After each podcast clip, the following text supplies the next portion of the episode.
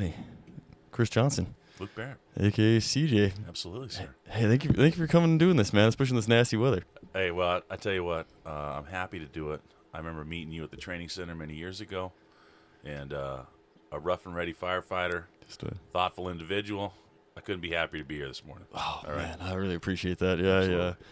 Probably pretty scared little firefighter when you when you first met me. Well, you didn't know as much as you know now, right?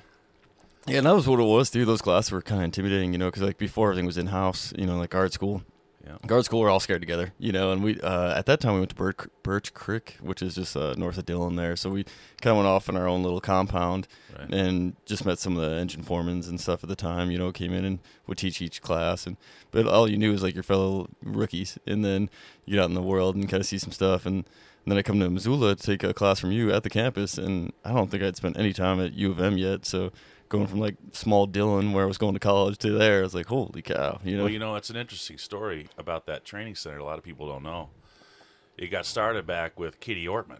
oh I don't know really? if you ever met Kitty Ortman. She's No. a rock star. She's uh, she supports Northern Rockies Coordination Center from time to time and dispatching. You know, Oh, but uh, you know, before that, before Kitty, there was nothing. There was the void, right? The great void in training, the kind of training you're talking about, where hey, we got all these men and women learning all over the region, all over the nation, and yeah, there's the geographic area training center for the big boys across town, right? yeah, yeah. But what is there for your local leadership?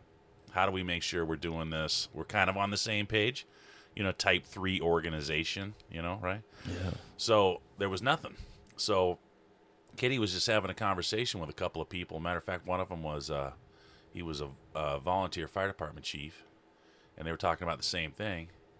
So they started it with uh, three or four people. Uh, Bill Miller was in at the beginning of it, who ran Great Northern uh, Crew for a while. He was down at NAFRI teaching at the National uh, Aviation Fire Training Center, you know, in Tucson. And now, you know, he's been doing that since. But they started that for that very reason, and they would have, you know, six, eight people in a class as word was spreading Yeah. because it wasn't funded by anybody, right? They were just they were just doing it, uh, Like volunteer then, eh? and they were charging tuition. Oh. Who charges tuition, right? So. Yeah. Um, So anyway, when I, I went, I was in the Bitterroot. I was on the Bitterroot back in. Uh, I'd gone off. I'd, I've been I've been working fire since 1988. Uh, up in Libby, I'm from Libby, Yeah. and uh, fifth generation up there, Libby loggers, from That's a logging family. Oh, know. really? Oh yeah, yeah.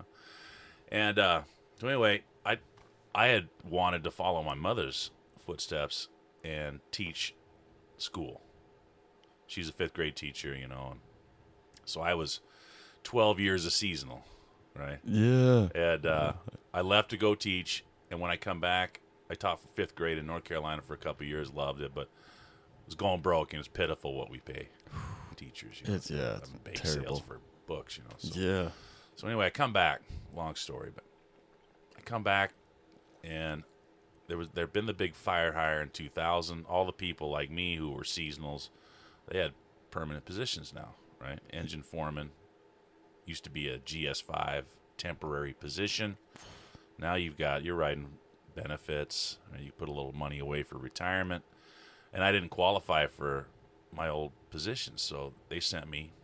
Uh, they sent me up to Kitty Ortman. They called it Kitty College. You're going to Kitty College. Yeah. I'm like, okay, whatever. look at the nice ring going to. Kitty College, you know. And dude, I walked in there, and I was like, this is what I want to do. Oh, just like from what she was doing, you're What like, she was doing. Man, I I love the what's going on here. I love it. Yeah, there was interagency people, right? Yeah. There's I got a I got a guy from the county, I got a guy from BLM, I got someone from the couple people from the Forest Service. They've all got these different perspectives, and it's just a big conversation, right? We're essentially having a conversation, Yeah. and I'm a behaviorist, right? So you haven't learned anything from me until I it manifests itself in a change of behavior Oh. right? Otherwise, it's just to me, it's just contemplation, right? I'm, I'm thinking about making a change. Well, are you? Oh. You know, oh. are you going to do it? Yeah. You know? And that's what wildland firefighting decision making is all about. It's like a change in a course of action, right? Yeah. I'm going to go from doing this over here that may or may not be working, or I'm going to get a little more efficient, right? Yeah. And I'm going to change something. I'm going to do something different. And man, I fed off that. Uh, Hugh Warford was one of the instructors. Shout out to Hugh. Um because I don't think he trains much, trains folks anymore. He's probably long since retired. Yeah. But that was old Hugh Warford. He would say, "Hey, you don't show any change, man. What are we doing here? Why are you coming? Just for an intellectual exercise?" Yeah. So anyway, I mean, long story. Yeah. Go ahead. You know, I was there for 11 years at that training center, Oh, and, and where was that? It was here in Missoula. yeah, well, that's at the U. Oh, was right? it the U? Oh, yeah. At that- the U. Yeah, yeah. Yeah. Oh, the Yeah. one that you so Yeah. rec- just recently. Southwest Montana Zone Training Center. You know, the mightiest uh, zone training center in the land. It's a, and it felt like it too. You know, I didn't, I didn't know, not really anyone else was doing it because until I went to Region Six. You know, and I was like, you guys don't have a CJ, you know? Right. You know, and I, I would get, I wouldn't say I would get into trouble, but I would push the envelope a little bit over there, you know, uh, take on classes. The one thing I had over there, thanks to my old boss, Laura Ward, who, you know, to me, she's a, she's a very humble person, but she's a legend in the business. You know, she retired a few years ago, but Yeah. she gave me the flexibility to to really do what I needed to do and go in any direction I wanted to go within limits, right? I mean, Yeah. but to be to be able to be creative, to be able to uh, really gather any cadre, any teaching staff I wanted to, take as many students as I wanted to. Yeah. We went virtual before virtual was cool, right? I mean, yeah. before we had to in the pandemic, yeah. Yeah. before Virtual was cool. and it, and it worked. yeah. Totally. You know, everybody throws that under the bus. What I'm here to tell you is, ever listen to this podcast, if you think that training can't be done virtually, you're absolutely wrong. Yeah. You know, I, all you need to do is reach an adult learner, and I can reach an adult learner through a headphone just like this. Yeah. a little video just like this. They don't have to be, maybe like you say, when you come into that situation for the first time coming off a district. Now you're in, you know, you're feeling nervous, right? Yeah. Because you're around your peers. You don't know what they know. Mm-hmm. You think you're behind already when you're not, right? Yeah. And so now I got to break through that barrier before I can do anything for you. You know, I can't save a drowning man from the dock. Yeah. I got to dive in and see where you are. Now I got to deal with all this too. I got to deal with your ego, and I got to deal with you know, you're feeling like maybe you're not adequate to be here. Yeah. Man, it's virtual. You're sitting at, in your home. You've taken care of business with your family. You got a cup of coffee. You had your food. You don't have to worry about travel. Yeah. Right? Don't worry about parking at the university. And now you're just settled in, and I think there people are ready to play way more Yeah. in a virtual environment. Say, um, that there's a social aspect to it, right? There's a meet and greet that goes on in the Yeah. in-person training. But I tell you, man, people are resilient. They'll Yeah. learn. They'll learn. And I tell you what, you'll save. You know, I don't want to get on a soapbox, but you save millions of dollars in travel, per diem, and you'll train more people. Quite frankly. Right? Yeah. So anyway, Yeah, no, I absolutely agree. And and like you said, just even the little stressors of the travel. You know, like um, I was on BRD, so coming from Whitehall, and then figuring out like taking my POV, and then worrying that I'm gonna get a ticket because uh, you know, like um, I think you would t- you'd say that you you know let me know if you're gonna be in your POV so we can get you set up to get the the parking pass and absolutely. yeah, and you know your people have like just didn't grab one or whatever from you, and some simple, you know. Fifty bucks. Yeah. Fifty bucks, and I'm no help. I tell them, listen, man, Yeah. You get a ticket around here, I'm no help. No, yeah. I walk in behind you, they're gonna look at me like you again. yeah, Aren't you back. telling them? Yeah, yeah, exactly. I, am no help, man. yeah. You're on your own. So like you said, it takes the stress out, and then the, the way the Zoom works too, that or the Teams, yeah, Zoom, right? We're Yeah, doing it on Teams, Zoom. yeah, and you can break it up in those little uh, groups, and that really helps too, because then the discussion happens. Like you get the the main uh, project out, and then break up in your teams and your groups, and then like before, I had an you know an FMO or an AFMO that was head of it, and you get to talk back and forth, and and I, I think it, you get more personable with that higher up person that.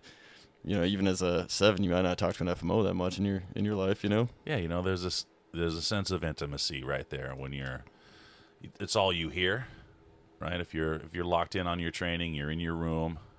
It's a different sensory stage, right? I mean, Yeah. you're you're completely locked in. It's one brain talking to another.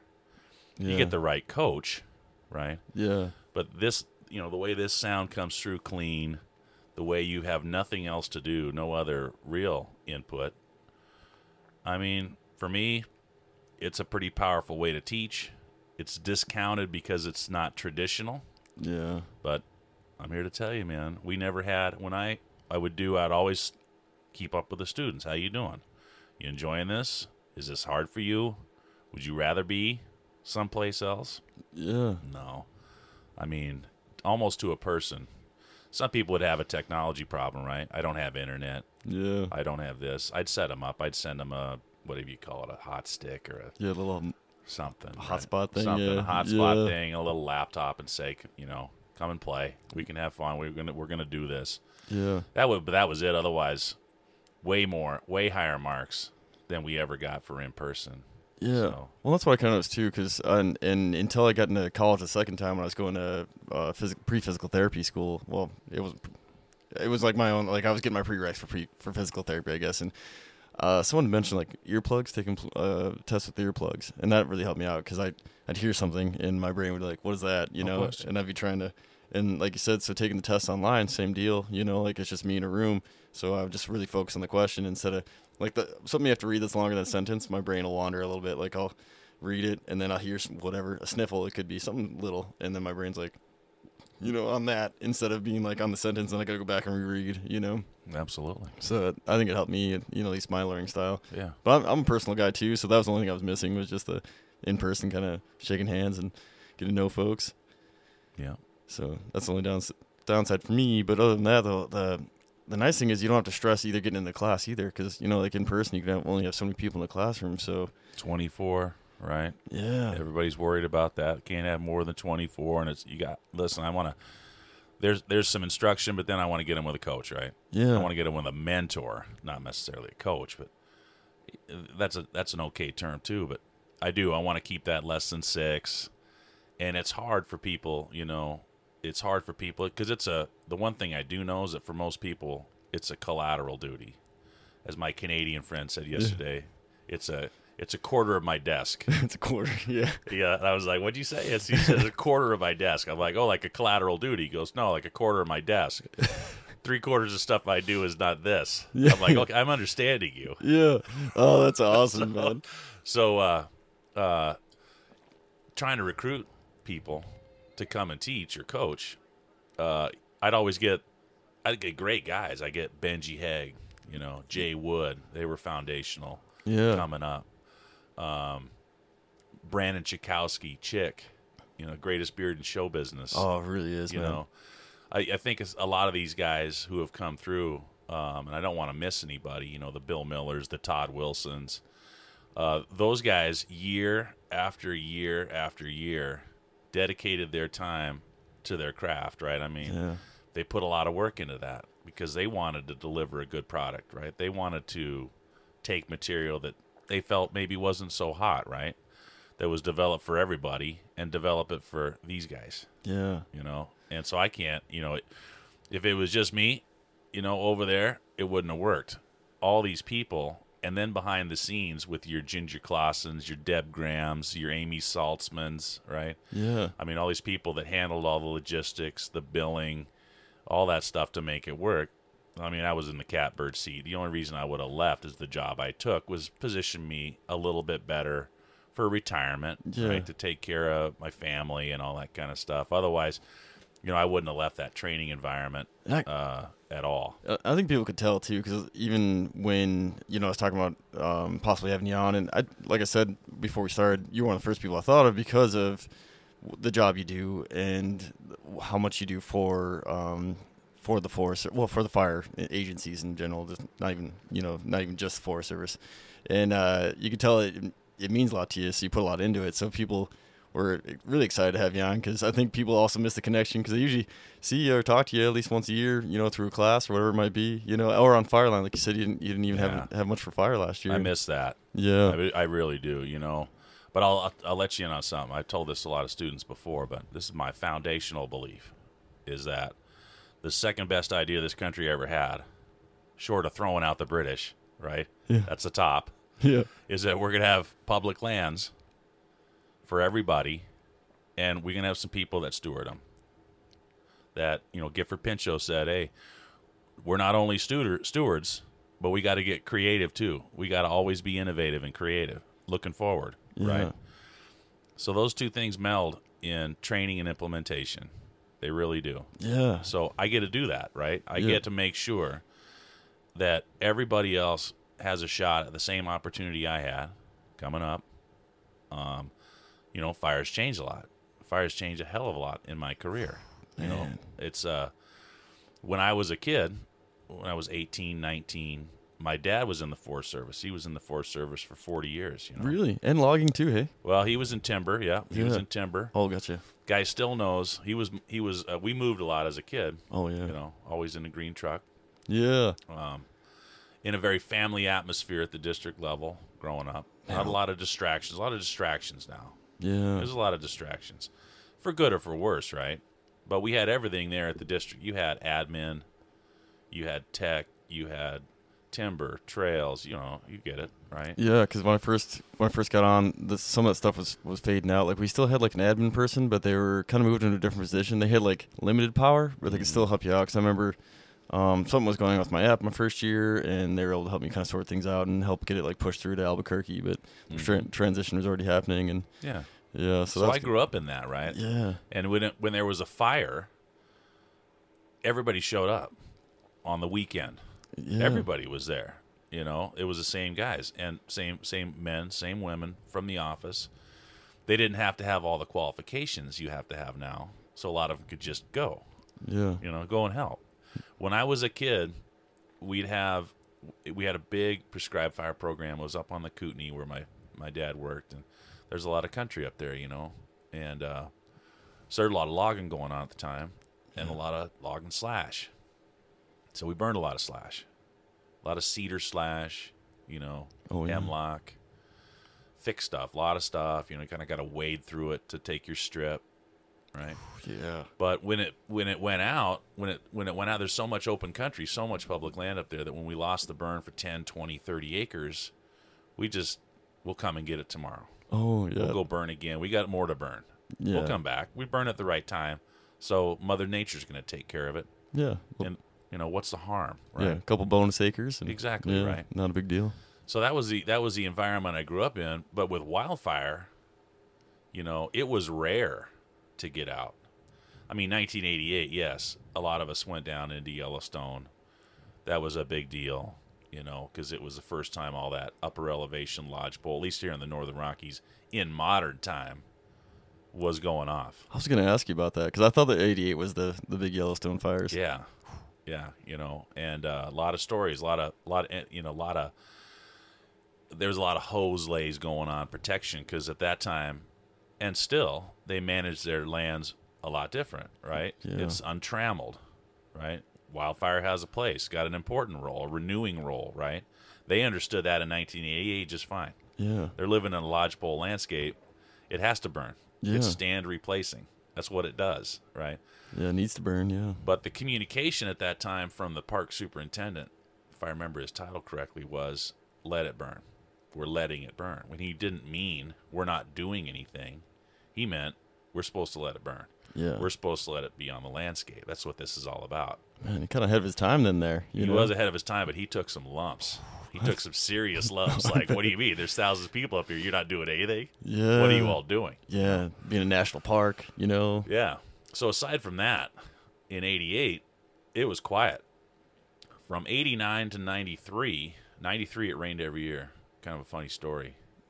I was given my first uh, I was an assistant foreman, GS4 uh, 1039.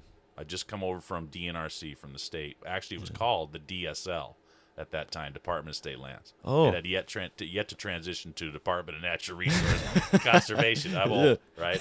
yeah. Uh, so anyway, I transfer over to the green side, the good side. No offense, you DNRC partners, John Carr, Matt, Corey. Yeah. No offense, But- Carl. but- You've been on both sides, Nick. And they know. right? Yeah. They know. yeah. Uh, but I go over and I get I get a budget from Jay Adams, my FMO. He gets this Chris, he called me Chris. Most people call me CJ, but he called me what my dad calls me. My dad calls me Chris. Mom called me Chris. Yeah. He says, Chris, I'm going to give you five thousand dollars, and I want you to build a 50th anniversary Smoky trailer. 50th anniversary of the Bear. Yeah. I said, "You got it, Jay. What do you want?" He's like, "Whatever. Design it. It's got to be on a trailer. You got to pull it around." So in '93, that was that year. It rained almost every day. Everybody remember that time, '93, it poured, and so we built this trailer, which was a. I'm not a good carpenter. It will be over engineered. It is still running Really? on the highways of Lincoln County. It is. That is awesome. Uh, it's this four door French door thing. You'll see it up at Libby District up there. Um, we pulled around. We had a, we put a, in the middle of this uh, this little cabin we built on a trailer. With these four French doors, we could open up the top doors, and kids could roll dice, fuzzy dice, to get there to get a number, any number. Yeah. But if they rolled craps, they could get any poster they wanted. Oh, know? really? Yeah. that is awesome. And there was a poster called "Light Up the Night." Oh. It was very popular. It had bats, nocturnal animals, right? They all wanted that one. So anyhow, so we built this thing, and my my assistant, it was Jake Rosling. Jake, shout out to Jake. Jake is now a detective with Missoula uh, City Fire Department. Great guy, great kid. Yeah. Thanks for what you do, Jake. Yeah. Um, so Jake comes to me. We have it's now the unveiling Oh. and that we got people from the Spokesman Review. We got them from Kalispell, of course, Libby, right? The Western News, maybe a TV station. I don't know, but they're going to come up and cover it. And Jake comes into my office. He's got this look. He's like, "CJ, we got a problem." I'm like, "What?" Because we're about to roll, Jake. What's going on? Yeah. He goes, "We got a problem. We built a ship in a bottle." Because it rained every day. We built Oh. it in the shed. We built it in, Oh. and it wasn't going to fit. It wasn't going to come out. Oh, that's you're talking about size tall. wise. Yeah. It's too tall for the door to get out. And I'm like, oh, the press are here, Jake. yeah. The press, right? So I said, I said, how close are we? Can we take the garage door off? He's like, no, it's not. It's too much. We're gonna have to take the axle of this trailer off Oh. and drag it out. And we did. We put it up on blocks. We took the we took the axle off and drug it out, and it sounded like nails on a chalkboard. and these pre- the press looking at us like, "What are you doing, you idiots?" And they took it easy on us. Oh, good. They didn't. They didn't have any panning photos of me. You know, Yeah. the photo of me is by this, uh, by the window that should have been three feet above my head. Yeah. By the window, given this, they gave, they took it. They took it easy. Well, the reason I tell that story is because '93 it rained every year, but then early in '94, Storm King. Oh, yeah. Right, so- 94, yeah. We hear early on in the year that we got jumpers that sticks out of Missoula, uh, Prineville. You got a hot shot crew. You got an engine crew down at GJ Grand Junction. Yeah. They're up on a hill. I knew where that hill. I know where that is. Right? I know where that country is. Yeah. But we got guys. We got legends that are that are dead. Yeah. You know, Don Mackey. Mackey, Thrash, Yeah. and a lot of our people that were here, uh, that were jumping out of Missoula. I mean, they were they had elevated status in my mind. You know, to be a smoke jumper, it, to me is the pinnacle of the operation. Without the smoke jumping organization, we don't in Mann Gulch, right? We don't Yeah. get placed at really as the the main. We'd have done, we'd have been the main fire agency nationally, wildfire agency anyway. But we don't get the cachet. We don't get the ear of Congress. We don't get the we are. It's us. Yeah. We are. And no offense to my USDI partners, right? But at that time, without without Mann Gulch, without the the paratroopers coming back from WW2 Yeah. and the tragedy of Mann Gulch, we don't get the kind of cachet that we have for what it's for what it is, right? It's intangible. And to, and to tag onto that too, um, because of smoke jumping and, and all the stuff that was going on at, at uh, NCSB North Cascade Smoke Jumper Base, you know, with the trials and Francis Lufkin and all the testing they were doing on parachuting and become and and uh, developing a, a program for training and actually like doing jumping on a regular basis because there wasn't any of that in the whole U.S. So without that, you wouldn't be able to train the paratroopers for like D-Day and all that stuff that happened in World War II. You know, so it's like. Man, it's important. Like you said, if there wasn't smoke jumpers, then I don't know what would have happened during World War II. You know? Right. So so now fast forward to that 94 when everyone's had this, you know, nothing of 93. Back in the day, if you got out on a wildfire and you bought a probably got a t-shirt, right? Yeah, yeah. Go get your t-shirt. You could lord that t-shirt over everybody in the shop cuz no one was going out. You didn't get to go out. You got we didn't have type 5 4 3 ICs at that point. we were all single resource ICs or multiple resource ICs. Oh, That's all we were, you know. simple though. So you go get your single tree 10, 20 times during the season. 10 acre fire. Oh boy, season ending event, Yeah. right? That's just the way it was at that time. And then 94, they had in that Gambel's Oak underburn, they felt a level of security, probably left a remnant of the earlier year, of the last year. And then we got the overburn, burn back through up top. Everybody's trying to get to high ground, Yeah. major fatality situation. And I still know a lot of those folks. I know a lot of those survivors from Storm King, and I hold them in reverence. Not only because of, you know, everybody goes through situations that they didn't want to, they didn't choose to be in. Yeah. They don't consider themselves heroic.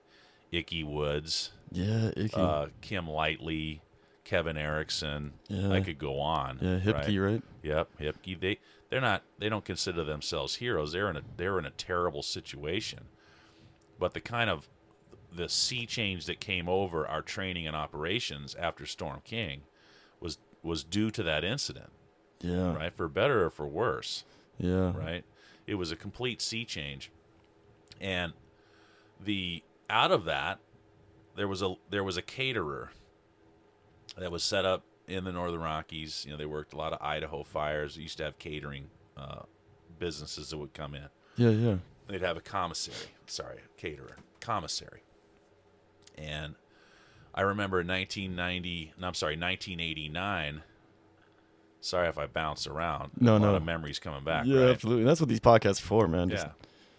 So 1989, there's a group of us from the Kootenai that go down, and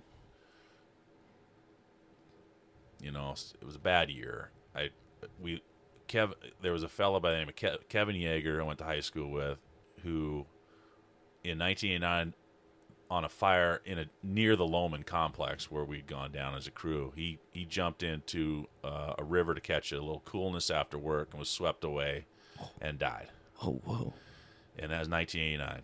You know, Kevin was a good kid, young kid. He was, you know, we were 19 at the time. Oh, right? brutal. Yeah. And uh, you know, at that time, we stayed on the assignment. Went to work in the morning. Went to the next fire. I did the same thing. Not that we were somehow tougher, superhuman, whatever. It just it was accepted that it it was you just kept working. Yeah. I was like, there's Right. a job to do, and Not saying it's a good way to go, yeah. Right? It ain't worth dying over. No. right? But some people are going to die. Some people are going to get seriously injured and not come home the same way or not come home at all, right? Yeah. Dangerous job. So anyway, the point to this story, other than you know remembering the sacrifice of families across over time, which Yeah. is important to me, right? Uh, Me too. That's part of doing the podcast. I didn't want to cut you off. I wanted to add to that. You know. Absolutely, right? It's it, it's the camaraderie and the relationships is everything of why I do, right? Yeah. I just happen to be. It happens to be in a job that uh, you cannot knock me off. What I said earlier about there, we are stewards of public spaces, and there's even public space out there. I don't care. I mean, angry citizens, angry county commissioners, politicians, or people, homeowners, come and yell at me and berate me out of fear that is now making its way out of their body in anger because they don't want to show me that they're scared. Right? Mm-hmm. Uh, I give them a lot of leash because I understand one, I work for them, uh, but there's a bigger picture, Yeah. right? There's a bigger picture of what's going on, and so I, I I value that a great deal. So back to the story of around 1989 Lowman Complex, and I'd met, I'd blown out my boots. I had these Red Wings, Oh yeah. you know. I buy these Red Wings, and I, I could have bought some whites. Whites at that time was the pinnacle. Yeah. Drews hadn't speared off. You know, they're all working together in Spokane. Yeah.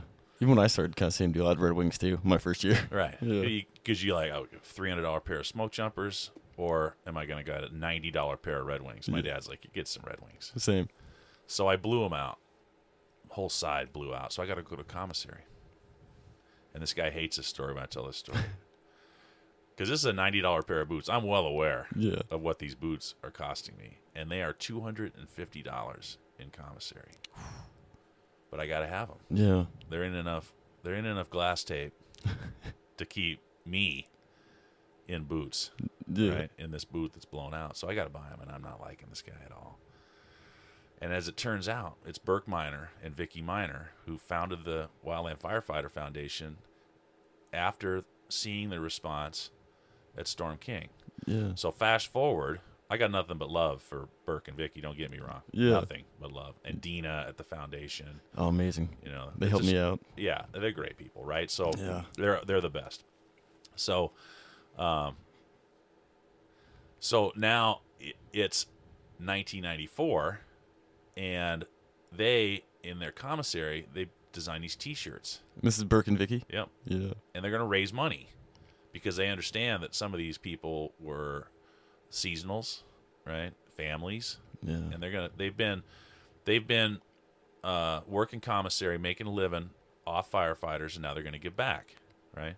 So they raise a hundred thousand dollars on these T-shirt sales, probably ten bucks at a time, right? It's a lot. That's a lot of T-shirts. a lot. Yeah. But this was such a huge event.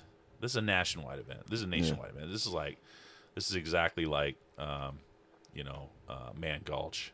It was that traumatic Yeah. for the Northern Rockies, especially for the Northern Rockies. And this happened in Region Two. You know, it happened in Grand Junction, Colorado. So- But it was big everywhere. So everywhere these guys went, they sold the T-shirts, and they raised a hundred hundred thousand dollars. And they now they're like, well, who do we even give this to? Yeah. We're gonna- how do we give this to?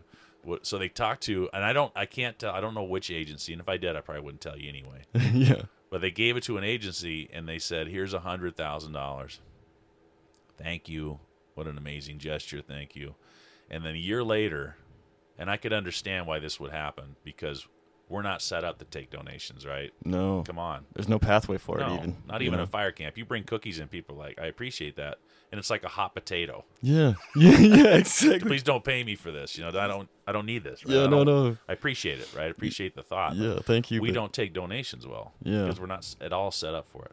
So anyway, she like goes said, back. even like, personally. Right, You right. yeah. I Like got a- a guy running a chipper wants to take me out to dinner. I'm like, Yeah. no, I know I got no. free coffee in like No. In Sedona. they're like, we appreciate what you're doing. I'm like, no, I'm getting paid to do this. Like, I, I can pay for my coffee. Thank Right. you, though. Let's just go over to the caterer. You get me some coffee. It's kind of a joke. We'll sit down, have some dry eggs, and we'll talk. But Yeah. no, we're not having a crab feed tonight. Yeah. truck. Yeah, exactly. So anyway, they go back the next year, and they say, well, what's the status of the money? How much of that's gone out? And they say, uh, well, actually, none of it went out. And as a matter of fact, there's X amount of dollars that we've been taking out of it for administrative action to do to try to figure out what to do with it. And she's standing there like, what? Yeah. What are you talking about? And again, not throw anybody under the bus. We just don't have a mechanism to do it. Yeah. So they decided right there to fo- to found the Wildland Firefighter Foundation. Right there. That's awesome. I was always wondering. That was it. Yeah. That's the origin story, and there may be more, but for me, what I remember talking to Vicki and Burk, that's why they that's why Vicki Yeah. started it. Yeah. So now, now flash forward a bit. I had some, I'd had some uh, brushes with the foundation with a few fatalities uh, between '94 and 2015, but not many. Yeah. You know, I was doing prevention work, engine work on pretty quiet forests in the Northern Rockies. You know, so I wasn't on big incidents, a few, not too many. So I wasn't around uh, serious injuries, fatalities. I hadn't been touched by it in, in quite a long time. Yeah. And so um, now we get to 2015 here in the Northern Rockies on Lolo, and um, things are really things have dramatically picked up every summer. Right from 2000 on, it's every summer, Yeah. and we got some serious injuries in 15, fatality in 2016. Justin Beebe coming out of Vermont, Lolo Hot Shots. He's a character hire for the shots. Yeah. Uh, I never met, I never met Justin, but I have I have now met and have completely fallen in love with his parents, his sister, Jessica. Just was I was just out there. Oh, really? We maintained close ties with the family Yeah. because he was Justin was a character guy. He was a character hire. He, You- he just like a, a. first year hotshot, Oh yeah. first year firefighter, and he's a hotshot, Oh really? right? Because Yeah. he came out west, and he was wanted to be a hotshot. Yeah. Probably read about it. I don't even think he had many friends that were doing it at all. Came off of a of a maple syrup farm. I was gonna say I saw the video of you open up the box that his parents sent. Yeah, Yeah. yeah. That's su- that's really cool. So he comes out. He's armed with bottles of Vermont maple, Yeah. and he's going around to Hot Shot Soups, and he's asking them, you know, hey, I'd like a job. So he meets a new soup, fairly new soup, coming out of the Karkanen years of, you know, Steve Karkanen ran the Lolo shots for years. Um, LaRoche then. LaRoche, and then it turns the mantle gets turned over to Fiella, Yeah. Sean Fiella, and Fi is a total character guy, yeah. total character guy. I never met a man more suited for his job than Sean Fiella in my life, right? So Fi hires a kid because he's a character guy. He showed up face to face, you know, the handshake, the whole nine yards, and the Yeah. syrup story, right? Br- Brian bribing him with syrup. Yeah. you know. Like, so anyhow so I, that's in you know in a very in a very tragic situation on the strawberry fire in nevada justin is killed and Fi is his family liaison oh man. so you know a little blue envelope with your personal information right Yeah. who do you want to notify your family is one of the fields Fi opens up the envelope and it's him Oof. so he's going to call. So he can either do he can do a couple of things. He can either call around and ask about what should I do. No, he just picks up the phone. He gets Betsy, his mom. Betsy is a an amazing person. She uh, ha- she has uh, hospice training, grief training. Oh. She's probably tr- she's probably working him on the phone call. Probably. Right. Yeah. Yeah. She said to him, she's like, he, he's straight up telling him what's happened, right? Sacramento shots were there to help retrieve him, get him off the field, and get him Oh. back, right? So they're all there, and uh, she tells him, hey, he was exactly where he wanted to be. Who, who else can say they died with their sisters and bros right around him?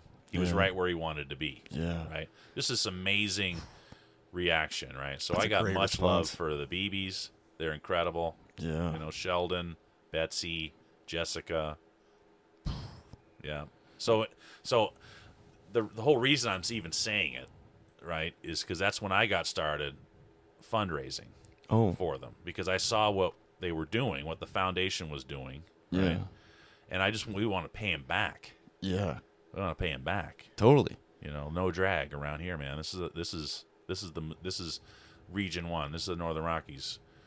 We're gonna take care of our own. We want to be there too. There's some things we cannot do as an agency, and Yeah. you're doing it. Well, hey, the least I can do Yeah. is start some fundraising going on.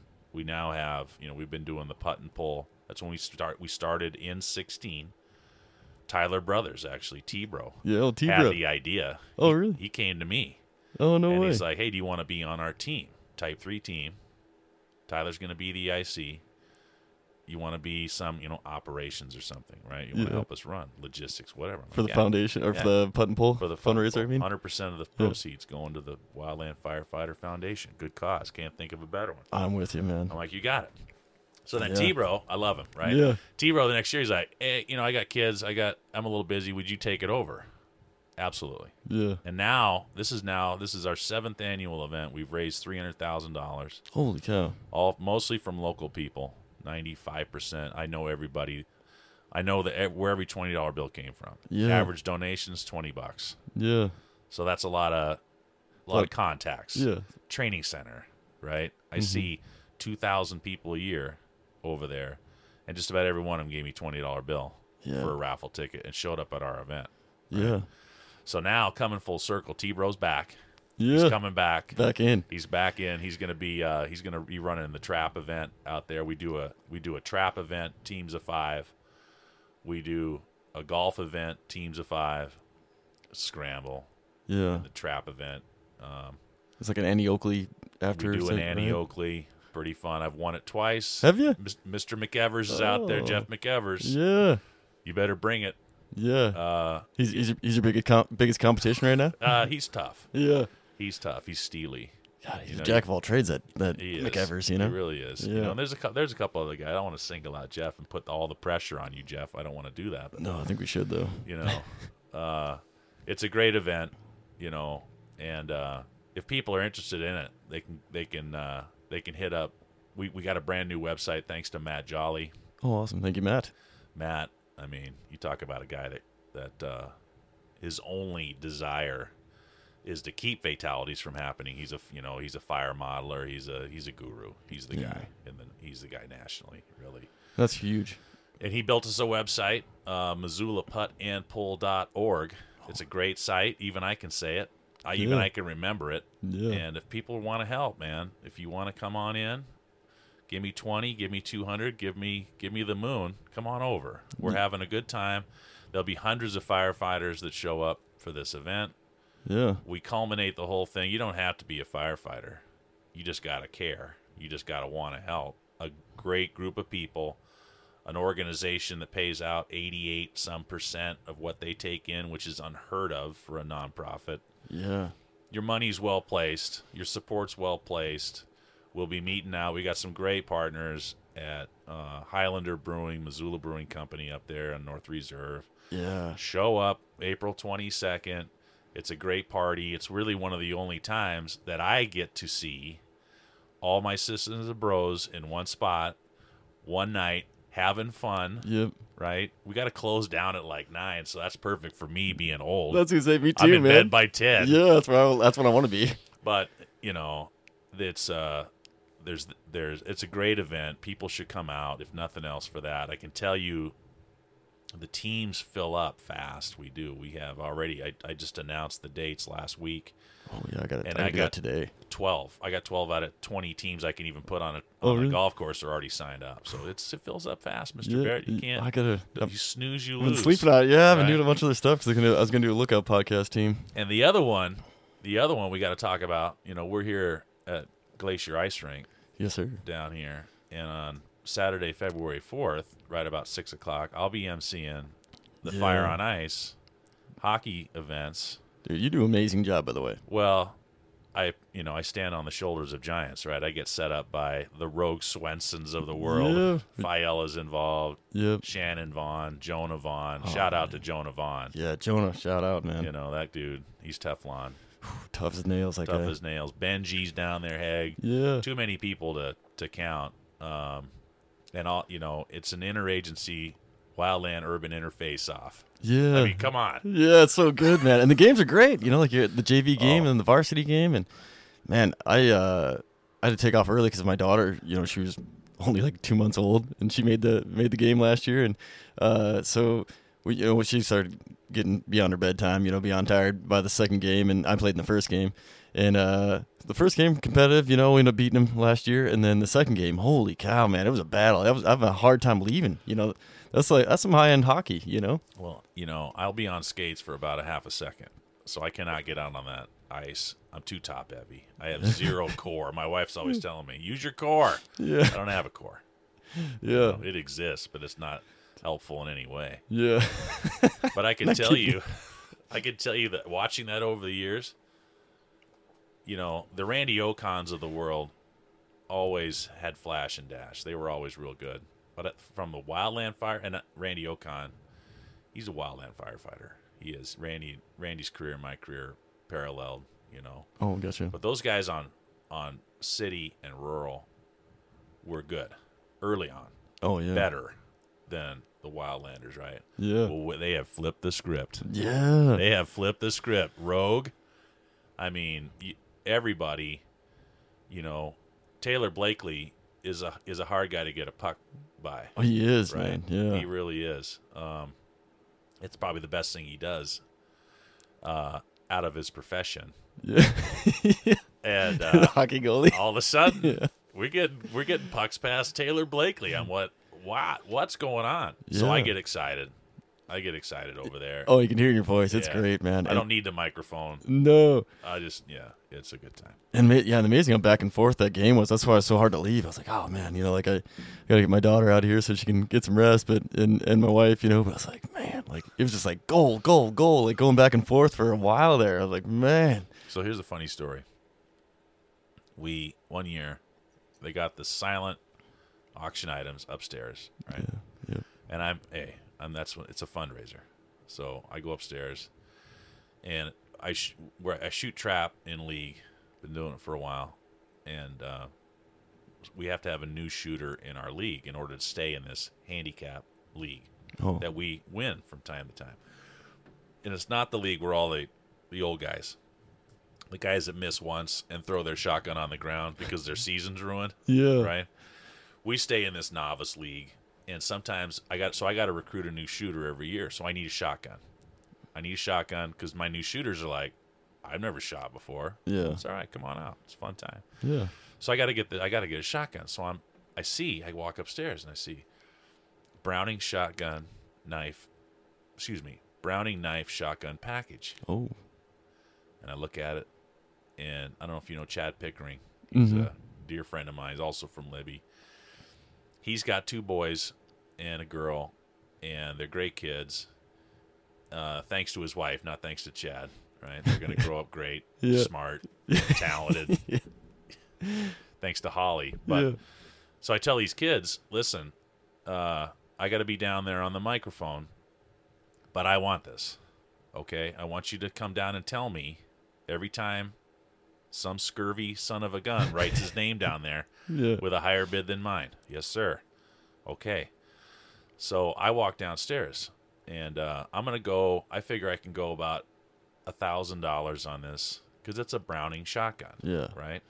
It's American made. So they come down. CJ, it's at 400, 450. Okay. CJ, it's at 6, 7. Great. CJ, it's at 8, 9. Yeah.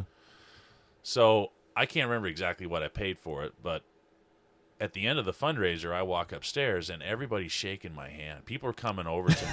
Thank you so Thank much. you so much. I'm like, no problem. Yeah. It's a fundraiser. You Yeah. know, no Here- problem. here to give. No, really.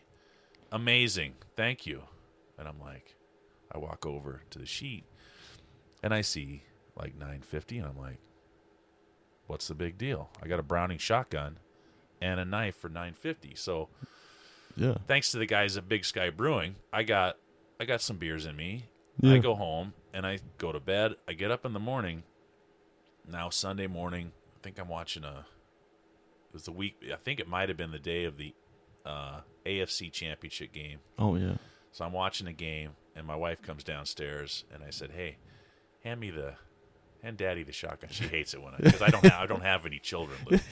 Yeah. She's like, "Stop that." Yeah. I said, "Well, hand me that shotgun over there," and uh, she picks it up, and the, I don't know what they call it. I'm not a big gun guy, but Yeah. the little forestock that's on the barrel That sounds right to me. hits the ground, and it t- is it tink, tink, tink, tink, tink. Oh. It ain't wood. I'm like, No. what was that? She said it's this forestock. I said, bring that over here. Brownie doesn't make plastic. I pick it up, and it's like weighs nothing. I'm like, Oh. I look at the shotgun, It's tiny. and it's like, it doesn't say Browning on it. Oh. It says it's got this kind of this flourish carved into the you know the into the metal, and it's like this duck scene, and it says Khan K A H N Khan. I'm thinking, this guy Khan. I wonder what he, you know. Conned. So I open it up. It's it's dirty. It's got Oh no. it's got powder in the barrel. I look. It needs to be cleaned uh-huh. hard. Yeah. And I so I say to my wife, I say, "Hey, Google Khan shotgun." She goes, "It's from Turkey." And can I cuss on this thing? Yeah. Absolutely. She said, "This first rating says it's a piece of shit." That's a good start. That's the first one. She goes up. The second one says, "Don't put this on your shoulder to pull the trigger." oh. so, so you got some quality there. so what I you're call. saying. I call my first call because I've been hornswoggled. Yeah. Oh, yeah, absolutely. Yeah, it's a fundraiser, but that's why everybody's shaking my hand. Yeah. You just gave now a thousand dollars for a hundred and fifty dollar shotgun that should just be put over the mantle. I was gonna say paperweight. So I call Randy Ocon Yeah. at 8:30 in the morning on Sunday. He's had as much Big Sky revelry as I've had. Yeah. So he, he's feeling great. And he picks up the phone and he's no, he already knows. so as it when I, t- I tell all my students when you fail, shout it out from the highest mountaintop, right? Yeah. Because it's all going to get you where you got to go anyway. So I don't. Lessons. I tell that story a lot, and it's always fun. We we actually use that shotgun as a bit of a competition. There's several teams that we kind of quote unquote compete with in league, and the losing team, the team that scores the least amount in any given year in trap, on the first week of the next season, we put that con at the center station out there in trap. And whoever rotates through that station has to shoot with that little piece of shit cod. oh man.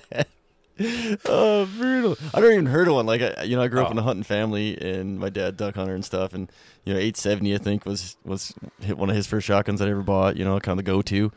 And uh, I'd never even heard of it. Like the the cheapest, and not to be mean, but the cheapest shotgun that I've ever seen, and you, I have one, is a Mossberg. You know, like the the the pump is plastic and it's super loose. you know, like it's uh, it makes a lot of noise when you rack it. Right. You know, not supposed to. you know, like. Uh, but I'll probably be bringing that to the trap shoot. So Well, that's, it's all that's the one you want for home protection, true. right? I've got a, I don't know what you call it. I got a break. It breaks, right? Oh, yeah, like a yeah, like just- a double barrel that just yeah. yeah, yeah, it's yeah. But uh, if someone breaks into my house at 2 a.m., I want a shotgun that racks, like I'm going to have it by the bed. Yeah. But no. they're not gonna, they're gonna hear me break a shotgun. Yeah. yeah, exactly. Click. yeah, and then like for me, like, like they'd hear me fall, Right. fi- figure out where the heck it is, and then they finally start hearing something like try to get racked, and especially with the plastic, I'd be just messing it up. I'm a dead man. You know, someone wants to come in, I'm a dead. Man. Same. They just see me falling all over in my closet or somewhere and trying to get in the safe, and Right. Now, my wife has a pistol for you people with who I just rung the dinner bell to. My wife does have a pistol. So Yeah, man, and I don't know about you, but like my wife is uh, is a better shot. I don't like to admit it, and I don't, you know, you put out there in the public, but man, like I bought her a forty, you know, and we went shooting, and um, and then I had my ten mil it was like the only thing I had on me at that time, and I was like, you know, big ten millimeter, and I was like, yeah, you know, feeling feeling good, and it's it's not crazy recoil re- recoil, so I couldn't even really blame that, and she just like acing, and we had like um, you could do almost like a battleship. You ever seen those targets? yeah, And so she's got hers and I got mine. And she's like nailing the battleship and I'm just like all over the board. And I'm like, oh, and she she uh, still lets me know lets me hear it. my wife grew up. Her father's Jim. Jim, you know, he's a strong personality, ex-military, served his country, Vietnam. Oh, Uh, he was in uh, Idaho National Guard. Very serious man. yeah. Great man. Funny, but serious. Especially when I'm coming around, I'm dating his daughter, right? I won't tell the story of the of how I asked him if uh, I could uh, ask her. I wanted his blessing. Yeah. I'm a kind of an old school guy that way. I'm only going to hopefully do this one time. Yeah, totally. Right. And uh, anyway, she grew up shooting with Jim. Jim's a pistol shooter. She, he shoots he shoots anything a lot, right? Big target shooter, great shooter, great techniques. Yeah. So my wife has a 38 that her dad gave her. Right about the time we got married, ostensibly for home protection. yeah, yeah, yeah. Yeah. So it, and he, he Just- made a big deal of it. I'm giving Rachel the, this 38. this Letting you know. long stare. yeah, right? yeah, yeah. Okay. All right, Jim. Watch your P's and Q's. Right, okay. So we we we take this thing out, and we got. I have a little family cabin, um, in northwest Montana, Bull Lake, up there by Troy. Yeah. You know, and we got this little. There's a little highway department place we can go shoot. We set up some cans. You know, yeah. Beautiful area. ten yards, something. And I got this 38 with Jim's loads. Oh. And Oh. so I take it out there, and I did not grow up a shooter. Matter of fact, the first time my dad took me hunting, I purposefully shot over the top of the deer so I could say, I can't do this. Can we please go home? Yeah. and so I did not grow up an avid Yeah. shooter at all, right? Good ta- good tactic though, you know, yeah, like oh, right. missed. I can't I can't seem to make this thing work. Oh, I was know? terrible. I was, I was so, I was a challenging kid. Let's just say it that way. Yeah. So, uh, um, anyway, I'm trying to shoot these cans, these Coke cans, and I can't hit anything. I get ten feet, can't hit it, and I'm like, "Did your father load blanks into this gun?" yeah. And she grabs it and starts tinging them off. Oh, There's nothing man. wong with the gun, Smiley. Oh. You know, it's aptitude. This is aptitude. You got a you got an eye problem. yeah, like I may need some glasses. Think those first loads we're not we're not live rounds here. you know, like yeah. oh man, yeah, it's it's tough. I don't like you know they say too like females have the fine motor. You know, uh, like better dexterity in the fine motor, so like their trigger pulls uh, smoother. Which I mean, I guess I feel like I'm living proof of. And Well, listen, women do everything better than men. If I had a crew of 20 women, I'd go invade Canada right now. yeah, I would. You know, uh, women firefighters, they often don't come with the same bad habits that Yeah. their male counterparts do. They pay attention. They change their behavior. They do what they say they're going to do. true. They don't have another some other agenda. Not I don't want to I don't create a broad swath by gender.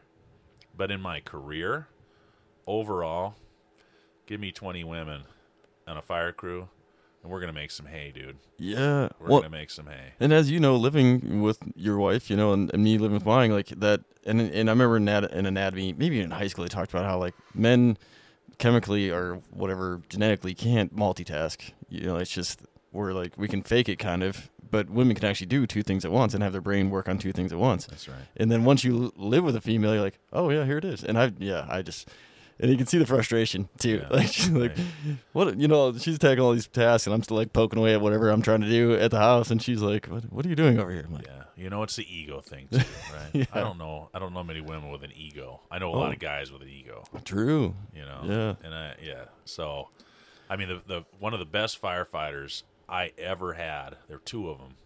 Um, Mabel Bido, went on up on the Kootenai, just tough as nails. Take a big dip. She took a big chew dip. Yeah. Mabel, boy. Um, Throw a Pulaski. You know, I mean, she was she was a motor. And Janice Erickson. Janice Eric. Both of them worked on the Kootenai with me. yeah. Those two. Yeah, well, then those, those Kootenai gals too, man. One of one of my best buddies is married to another one of my good friends, who's Tina McClendon from the Kootenai, and she's just this tiny little, barely weighs over hundred pounds, but can run a saw all day like a forty-four, Yeah. like a big saw, and throw in a horseshoe of a dip, and then just make all the dudes, you know, feel less about themselves. You know, you're like, holy cow. Yeah, absolutely. And then you know, she'll come by as you're like trying to work over like some bear grass or a stump, and she'll like, uh, you know, why don't you hit with your purse or something? you know, like you're like, Take a swipe at that. yeah, exactly. Yeah, I want to push your purse down and really hit that thing. And I'm like, You know the term golden spike. like from the railroad, right? Well, the golden spike on Fireline. Oh, maybe not. So this is an old thing that came up. Maybe it's maybe it's gone. I don't know. I hope it's not gone. Maybe we'll resurrect it right here. yeah, let's do it. So you get a young firefighter on the line, digging line, you know, for hours maybe, right? Maybe you got to maybe your your line even got compromised. You got to go rebuild, but you're digging that IA day 2, day 3. Yeah, I mean by day 5 and 6, maybe you're not pounding much ground anymore. Yeah. But there's those nights where it's 2 a.m. We're going to stay out here a little bit longer, whatever, right? Yeah, yeah. And so you're about to accomplish your line. You're about to bring the flanks in, and there's a little bit left. And the golden spike is reserved for the individual, either the rookie you want to prop up, or for the person who's been the po- most positive attitude, right? yeah. But what you do is you carve out very carefully a strip, like a soul patch in the line. yeah, There's one patch. more take Yeah. and it- it's one swipe. It's one stroke. This needs to come out cleanly with a Pulaski with one stroke. Ah, And you get it, rookie. yeah. You get the golden spike. And I would advise you to go sharpen that tool real good because you're going to get one shot at this. Yeah. And that was a golden spike. We used to do that. And I don't know where that where that started but we were religious about it when we had to put line in and we we taught our young kids right away our rookies up there even on a single tree you know we were Yeah. we were we were the kind of crew the, the kind of forest at that point where we were you know, we were cheesing on it. We were having a good time Yeah. about our fire line to the point where we'd try to put fire line around where the snag's going to be when I drop it. Oh, really? And drop it in that line. There's confidence there. Absolutely, Yeah. right? And uh, so the golden spike. We got to reintroduce the golden spike to the new generation. Save the golden spike. Make a big deal out of it. It doesn't have to be a you know doesn't have to be something fancy. You will watch people. You'll you'll have the best edge on that hoe you've ever had in your life. Yeah, because most people just kind of neglect that side. You know, the You pretty, get pretty it. side is the axe side. You know, Yeah, you got to get it. makes sense. Though. And like you said, those little things are really what what uh, kind of builds the chemistry and and keeps the spirits at the morale boosters. You know, like yeah, retain retain or retention and recruitment. yeah, right? That's what it's all about. You Totally. know, it's tough. I was twelve, like I say, twelve years. I was a seasonal out of my choice, same right? kind of. and I was in a different frame of mind back then. I think of the opportunity lost when in 1996, Dick Rath over on the Gallatin National Forest before it was the Custer Gallatin sat me down as a GS 5 1039 and said, "Do you want to be? Do you want a tour? I'll get you a job right now." And I'm like, "Nah, Dick, I'm going to go in the teach, and I appreciate that." And I didn't get my permanent uh, position until 2002, which would have been what 12, 14 years after I started in Wildland Fire. That's 14 years of not having the power of accrued interest, Yeah, right? Of, of, of compounding interest yeah. and savings all those years. So, I'm in, I'm in the same boat. It's the same deal because Yeah. it wasn't perm fives weren't, weren't a thing, and people weren't leaving the sixes. well, let me tell you, let me let you, it's another story. Yeah, All right. So I got a crew boss class, S230. DNRC is the lead. It was uh, Nickel Isaac, I believe, was my lead instructor. And somebody asked me about their TSP, their thrift savings plan. yeah, What do you do? What do you have? What do you select? What what uh, what account do you select? Yeah. And I told them, and they said, "Well, they, as the conversation went on, as I was talking about matching funds, they were they didn't understand what I was talking about yeah, because the government will match, right? There's an automatic one percent. The government will match up to, I believe it's three percent, but you got to put in yeah. for the match." And he's not giving me any indication That he knows. that he's understanding what this match is. So I said, "Come here, man. We're going to go to the whiteboard for a minute." And his eyes are popping open. And he's been in it 6 years and he's contributed nothing. oh no. He says, "The government's putting in 4." I'm like, "No, they're not." And I didn't blame him. yeah, I'm like, "Who supervises you? Who's in charge of you?" yeah. Because that's who, should be. That's who giving I want to talk to right now Yeah. before we do anything else. And it- so, so with that in that session, I said, "Well, we're going to start something new here. We're going to start lunch with CJ, Oh, and if you want to come in here at lunch, we're going to talk about the power of compounding interest, yeah, and we're going to talk about financial planning. We're going to talk about this stuff, having a financial conversation with your partner. We're going to talk about this stuff." yeah. Smart. Right. Yeah. And I thought I thought a couple people were going to be there. They were all there. Oh, really? Pens out, daggers out. Yeah. What are we doing? What do we got going? And so, so here's here's why I was telling that story. Is there is, and I'm glad we have a chance to talk about that. I'm glad this came to the forefront of my mind. We have the employee assistance program in the federal agencies. Someone you can call if you're having a bad day, a bad streak, right? You don't feel like your life is worth much. You don't feel like there's a lot of hope, right? Some people, well, there's an EAP phone number. Some people throw that out. They're like, sure, Yeah. it is. Yeah. Whatever. I appreciate that. And I know mm-hmm. it's underused because I've seen the numbers of the numbers of employees we have and the numbers of people who call. It's not a hard calculus to put the two and two together that people aren't using it the way they should. Yeah. However, on the same with the same contractor, you can get financial counseling, hmm. you can get legal advice at no cost to you. I didn't. I think I knew about the legal, but I didn't think I know knew about the financial. So yeah, so I so I call I'm about about two of these CJ lunch sessions in. Yeah. Somebody says, "Hey, what are you fiduciary?" I'm like, no, but I stayed at a Holiday Inn. They're like, hey, well, listen, I know my stuff. you may not want to be known for the guy that's be that's giving legal advice. Maybe you give the wrong advice or the Oh. right financial advice. Maybe you give the wrong advice. I'm like, okay, touche, Yeah. because I know what I like to do, but you know, who am I? Yeah. So I call EAP and I call them fairly regularly for never own a cabin with other people. Right? Yeah. So I got to know from a legal standpoint what's my exposure here if one of my uncles goes rogue Yeah. and tries to sell this place, right? Or whatever. Oh yeah. So I get this free legal advice from EAP, an EAP counselor. He puts me in touch with the local attorney who, who is in, and I get three free sessions of a half an hour with an attorney Oh, that's awesome. that would normally cost you X amount of hundreds of dollars, right? Yeah, an hour or whatever. Correct. Mm-hmm. So um, I call him up and I say, Do you guys go on the road? Well, sure. You got to pay for it. I'm like, How much? Oh, it's about $180 for a two day session to have a financial counselor come down and talk to any number of people you want. Oh, I said, Great. What are you doing next week? yeah. Can I book you? And we did. Yeah. we booked them and we said okay we, we we announced it to the forest we said hey these are the 20 classes twenty one-hour classes that they that they put on how to talk to your spouse about creating a budget or having a financial discussion how do you pay off a house as a young family how do you go to save to go to school how do you run get a get a credit score and buy we get retirement planning Yeah. Smart.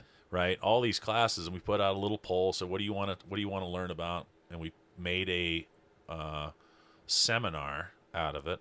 People could sign up and come down, and the, it was packed. Every session was packed.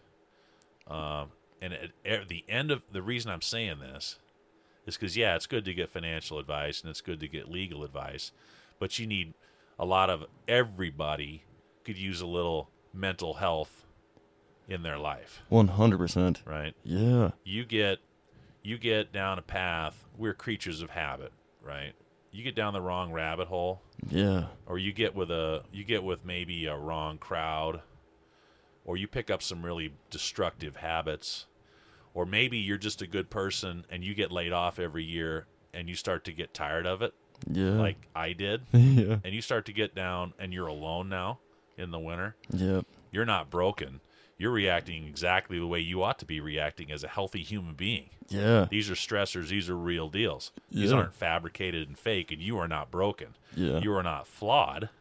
You're having, if you weren't having this reaction, I'd be concerned about what alien race dropped you off here. Yeah. Yeah. If you yeah, kind of numb to tho- those stressors, you know. exactly. So at the end of all these sessions with EAP, I said, Did you guys get a lot out of that? Yes, sir. We Yeah. sure did. Great. You know what else these guys do? Right? Call the number. Yeah. call the number. You like the free advice you just got? You might get some free advice at a time you might need it. That's yeah. Maybe before you need it. You don't got to be broken. You don't got to be having a bad day to call somebody to talk about your mental health.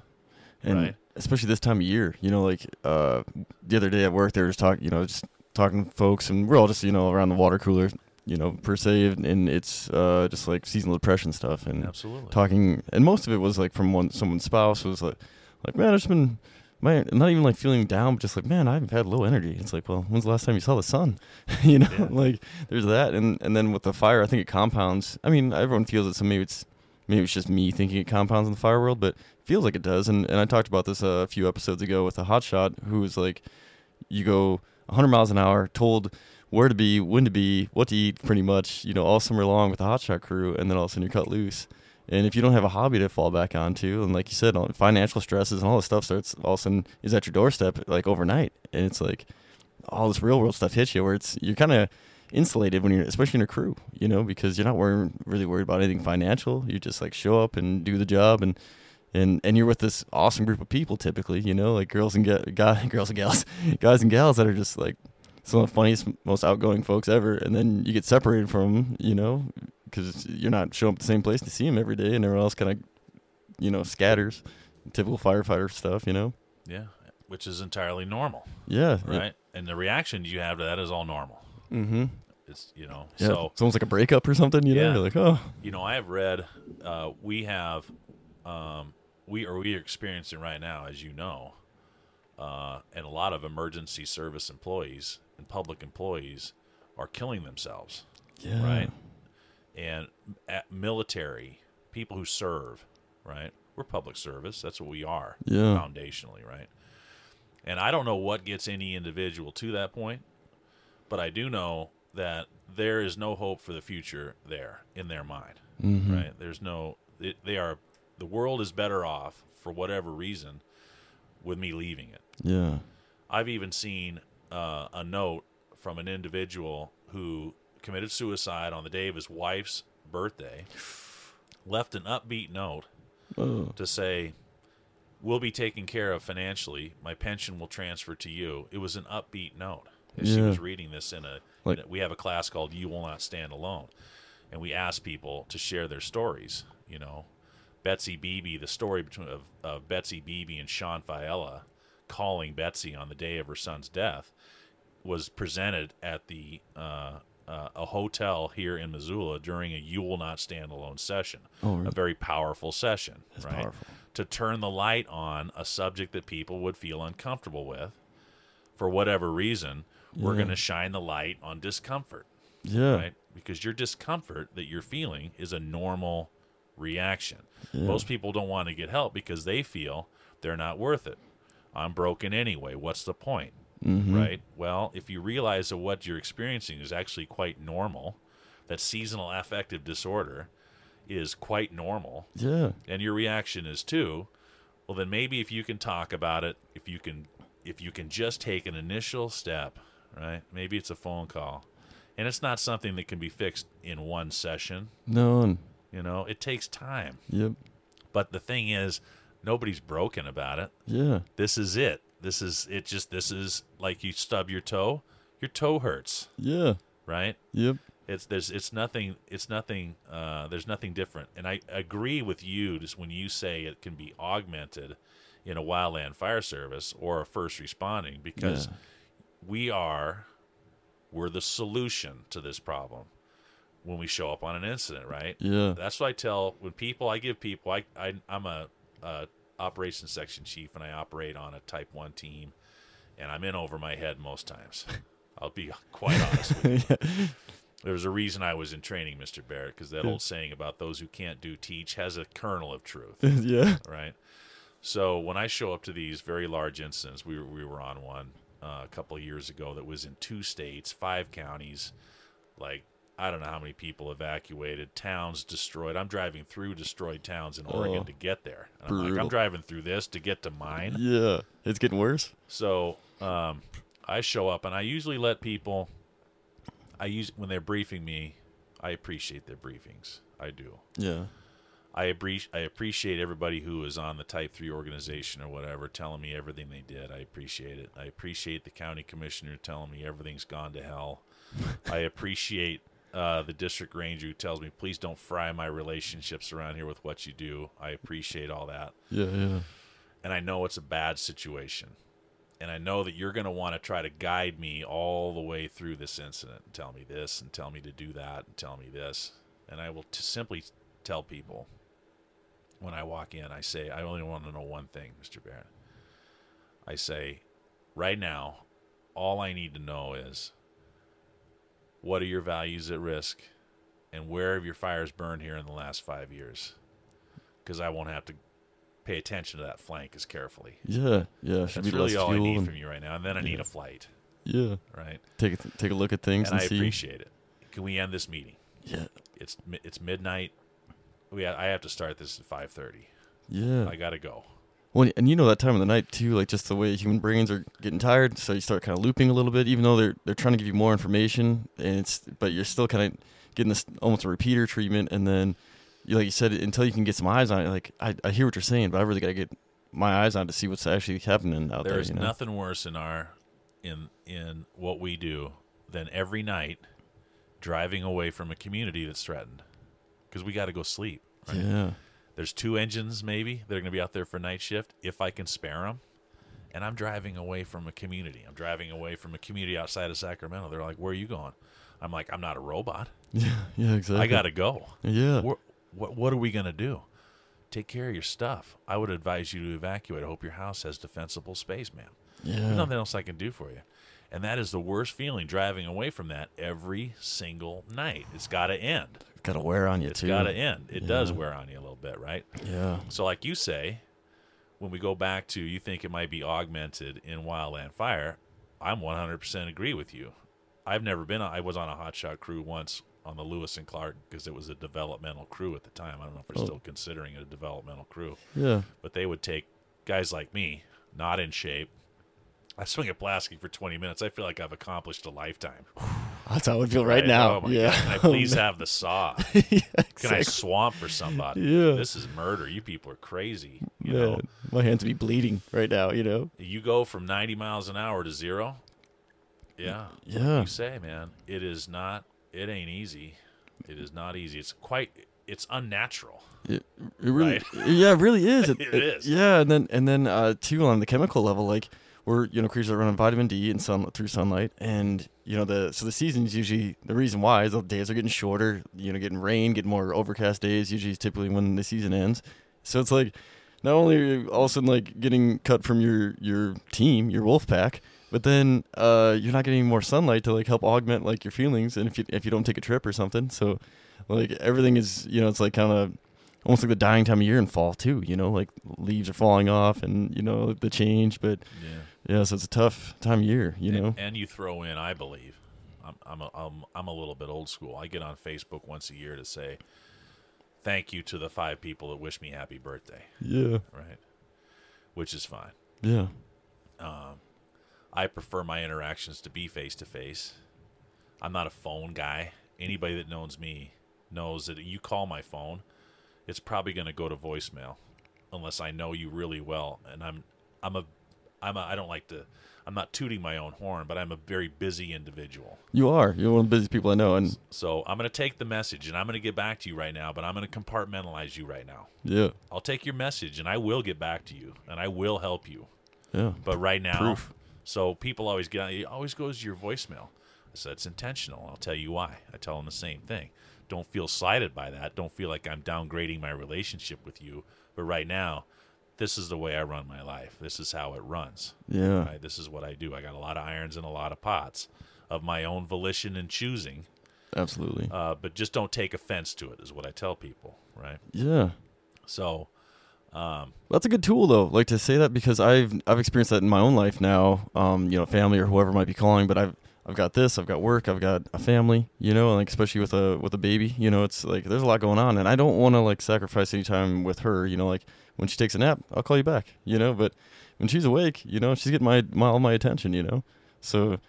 Um, but I felt bad about it. I felt guilty about it, you know, like doing the voicemail thing. yeah. So hearing that helps me out, I guess. So hopefully that helps other people out too, Yeah. you know.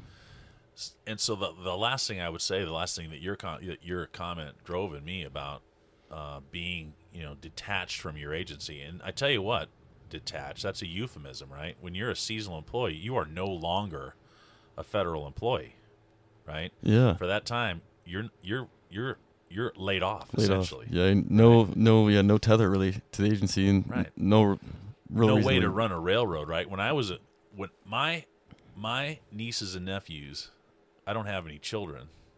Your daughter will probably change her career multiple times. Yeah, If you told me next month you're fired and you need to go another career, I wouldn't sleep.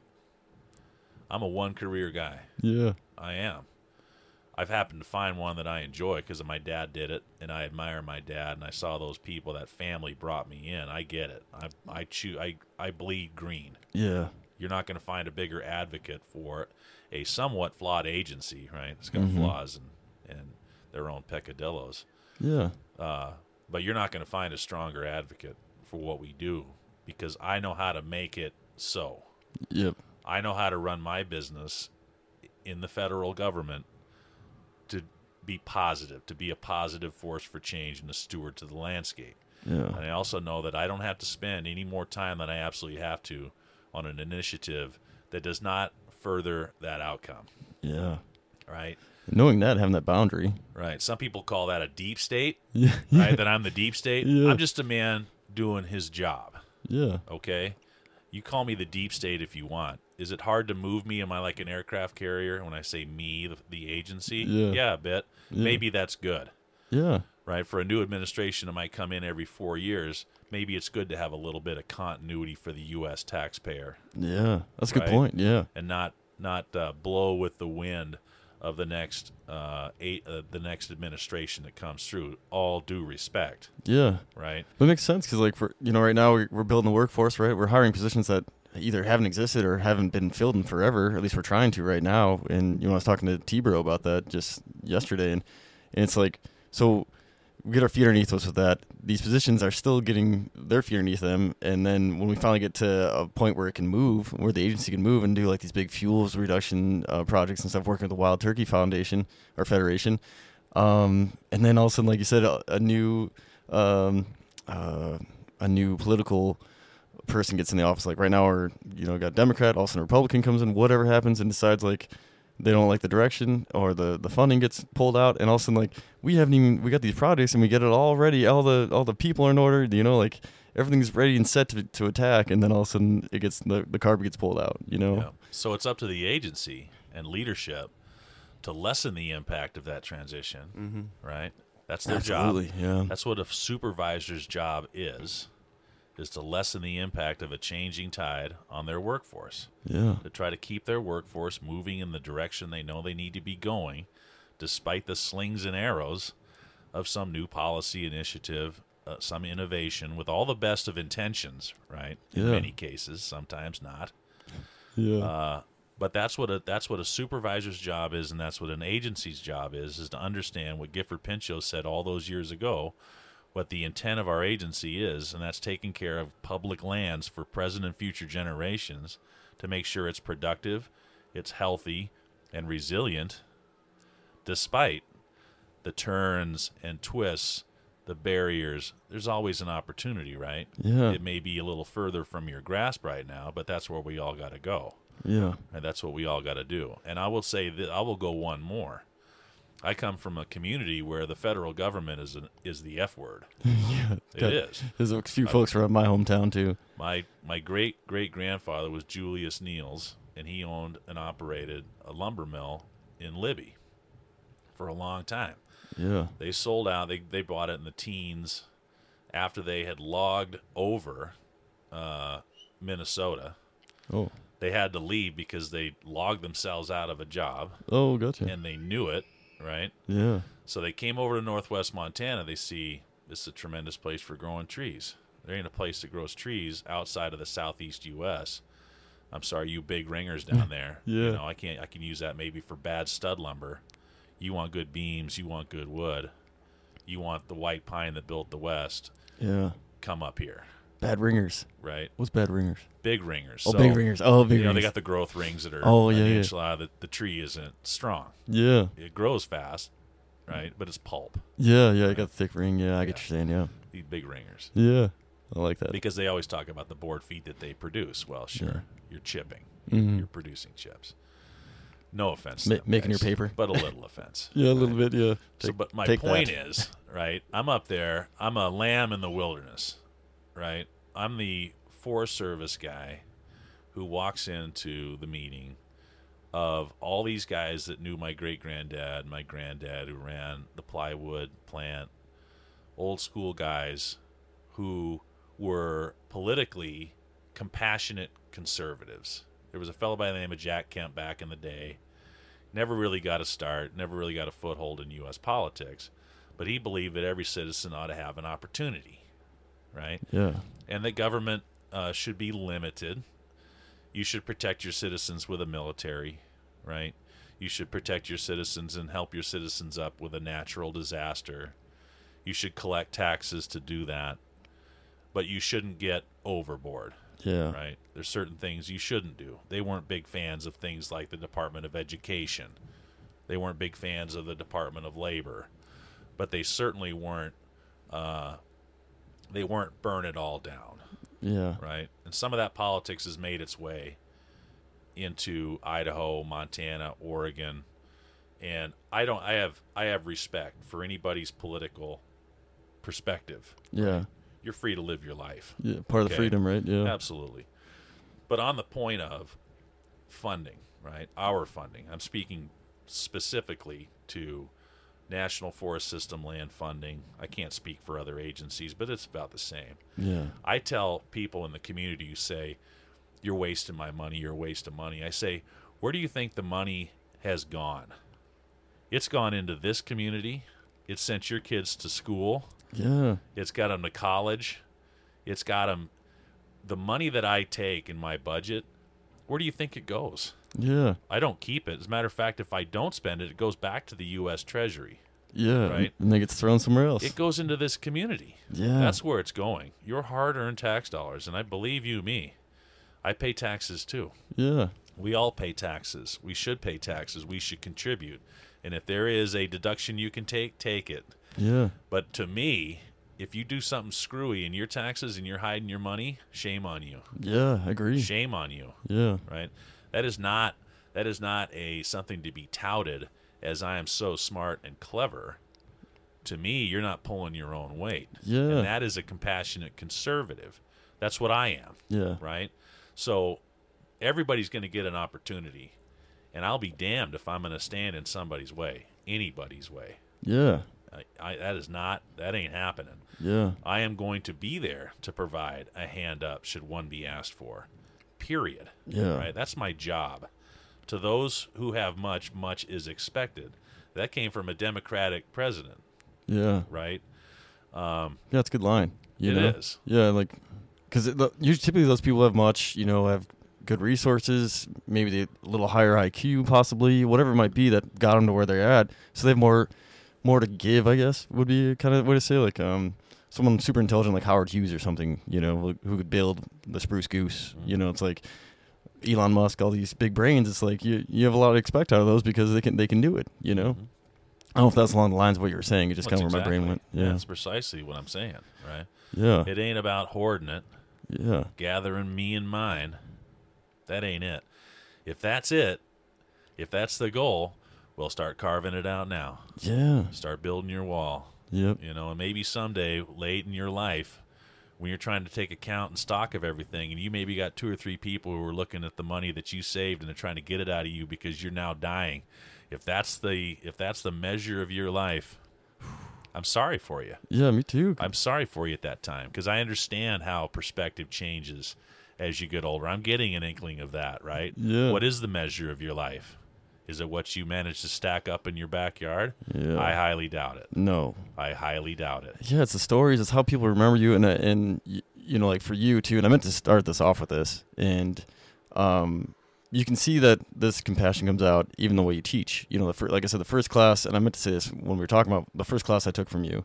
I come in and and you have like you said like the all star cadre. Like I I think Fiala might have been teaching and uh, Zenner, you know, was was helping out too, and so all these like studs that are just great great instructors and have walked the walk and can talk the talk. and thoughtful, empathetic. Yep. right? And understand, you know, especially a little district guy like me from small town Whitehall, you know, like haven't been on too many big fires at this point. So I'm like, oh man, I'm in over my head, like you were saying earlier.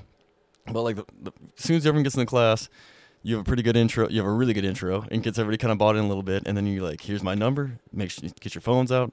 Put, put my number in your phone. You need anything, you know, mm-hmm. call me first. Whether it's tonight, like you're in jail or whatever, whatever happens, make me sure I'm your first phone call and we'll figure something out. Right. I'm not going to come bust you out of jail. Yeah. at least I don't. I don't have to count for you tomorrow. Yeah, yeah, Now exactly. you, Yeah. now you tell that, that jailer behind you that I need to call my wife now. for Yeah, ex- yeah, exactly. Yeah, I can call somebody else Can get me, But but, I, yeah, and I appreciate that Yeah. that's exactly the message that I wanted to send. it comes across, you know. Because I want again, I want every, I want to give everyone in that room and everyone that I've ever worked around the same opportunity to do what I did because it is fulfilling.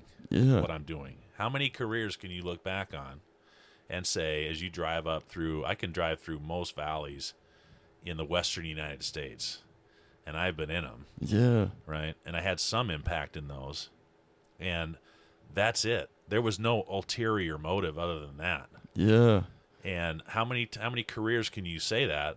I have not. I have never screwed someone over financially. yeah, I've never put someone else's or put my own interest in front of someone else's in a transaction, not one time, yeah, right? And I, hey, listen, if you made your money in the private industry, fine, good on you. Yeah. Right? What'd you do with it? That's the, yeah, that's the question, right? What'd you do with it? I'll tell Yeah. you what I make. I will never make six figures in an annual salary. Maybe, yeah. maybe. And I understand that. Could I be in the private sector somewhere? I went to law school for about. Uh, I went. Yeah, I went to U of M. Oh, really? To a, actually, I should I should take that back. I went to a. I, my grades were not good. I got two valedictorian brothers, Oh, and I was not. No. Yeah. I left. I left Montana State University my first my first year with a one two five GPA. It's kind of how I started out too. Yeah, I didn't know what I wanted to do. Uh, Same. So, um, I get into this. They wanted to. They wanted to have a runoff to get uh, in-state students into law school Oh. because they were taking a lot of out-of-state students, and they wanted to say this. You know, hey, this is a land grant institution, by the way. Yeah. So we got to get some Montana kids in here, and uh, in that in, in a very cutthroat environment, in law school, at least in the first year, it's all I can speak to. Is you you read cases, you discuss the the law, and then there's a case law, right? So there's the law as it was written. This is illegal. This is illegal. But then there's case law. So you clarify. Well, there's some exceptions over here. This is how it was adjudicated in this case. So you have to know the Oh. appropriate case law, not just the law, right? It's not good enough to just be reading the U.S. code or the Montana code annotated. Yeah. You have to understand how it's been adjudicated in the court. So many right? layers and not just bla- layers. not just black and Lot white. of information. Yeah. That's just a class. You got to do it for multiple classes, right? Oof. Yeah. So it's it's you have to read these cases, and there's not enough time in the world for any one person to do that effectively, right? yeah. You got to team up, and so this is what happened. We were I had a, I had I hosted a Sunday afternoon pizza party where we would all come together, all the Montana, a lot of them, eight eight or nine, Yeah. and I would read two cases, you'd read two, and we present to each other. You know, because in my opinion, the best way to and uh, well, it's not my opinion. This is scientific fact. If you want to know something, the best, the best way to know it is to learn it well enough to teach it. Yeah. Once you teach it, that's it. That's Yeah. the pinnacle. It really is. And that's scientifically proven. Yeah. So the it, this was working for a while. It was working for a couple of weeks, and all of a sudden these guys would come over and they'd say, "You know, I really didn't have time to read that. I'm sorry. Oh. I have nothing to contribute." And I'd appreciate that, right? But when then we get into class, and when the professor's asking the questions in a very heated environment, right? Want to know if you've done your work because I don't have time for not people who do not, right? Yeah. You are going to separate the wheat from the chaff very quickly in that kind of pressurized instructional environment. Yeah. And the guys that looked me in the eye on Sunday and tell me they hadn't read it were spouting off the right case Monday morning. Oh. They ah. indeed had read it, Well, but they- it was not to their benefit.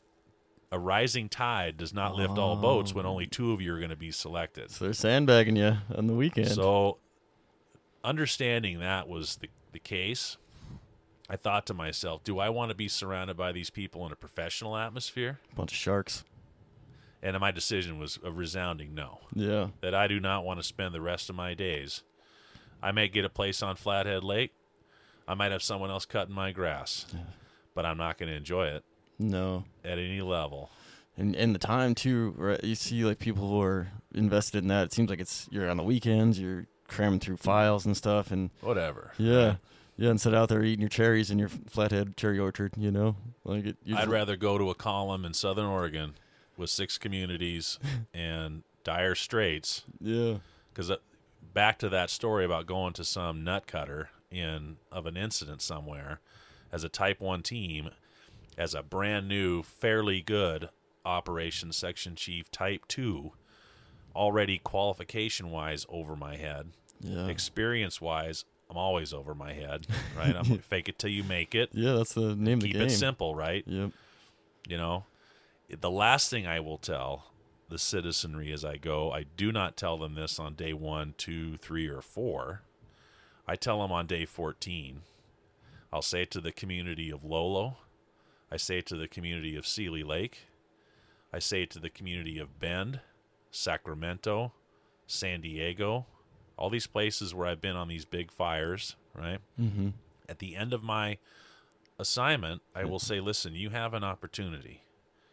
The reason I asked for where these fires are for the last five years and how they burned intensely or not is because right now you are surrounded by a landscape that Mother Nature has hit a reset button on. Okay? Yeah. You saw how ineffectual we were at stopping it where we wanted to, right?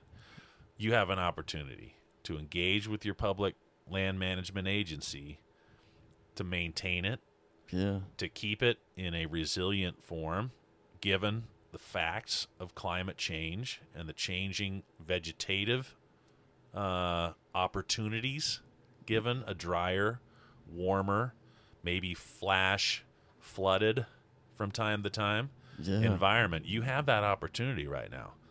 So it might look like it's all desolation, but a renewal agent has just come through here, and you have an opportunity right now. We have machinery these days, we have funding, we have boots on the ground, we have scientific research, and we got now a bunch of people in here who better be passionate about it.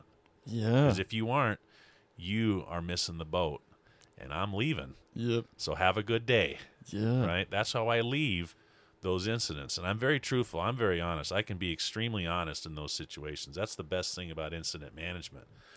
I'm going to be extremely honest with you. Yeah. That's a, that's a really good point too. You know, like and and if you don't want to ask those t- questions and and figure out how to pre- prevent this in the future and talk about like how we're gonna you know uh, treat the forest going forward with the, the given conditions, like you said, global warming and longer fire seasons, hotter, drier, all that good stuff. What comes along with global warming, then we t- continue having these large fires. But if you want to talk to the experts, like you said, being there and give you ideas of, of how to support your public, you know, land, you know, Forest Service, uh, BLM, whatever it might be, you know, DNRC, Absolutely. and and and uh, help encourage those treatments instead of litigating every time you know a fuels treatment gets proposed or whatever it might be.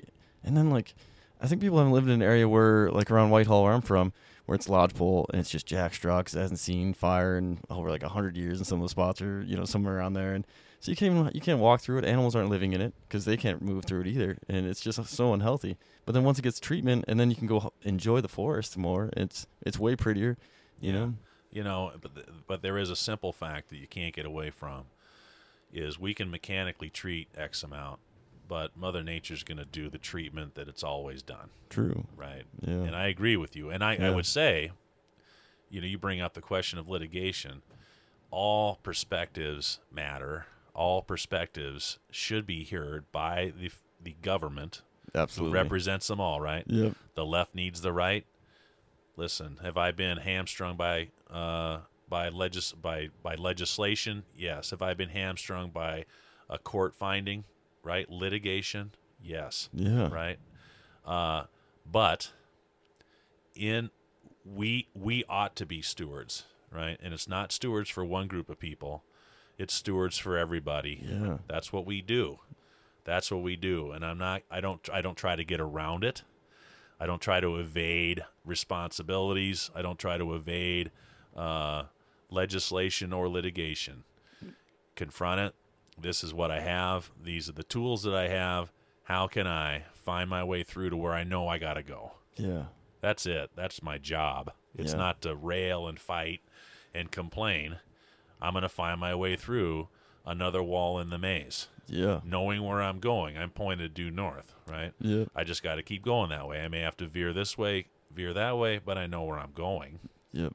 and the science tells me where I'm going.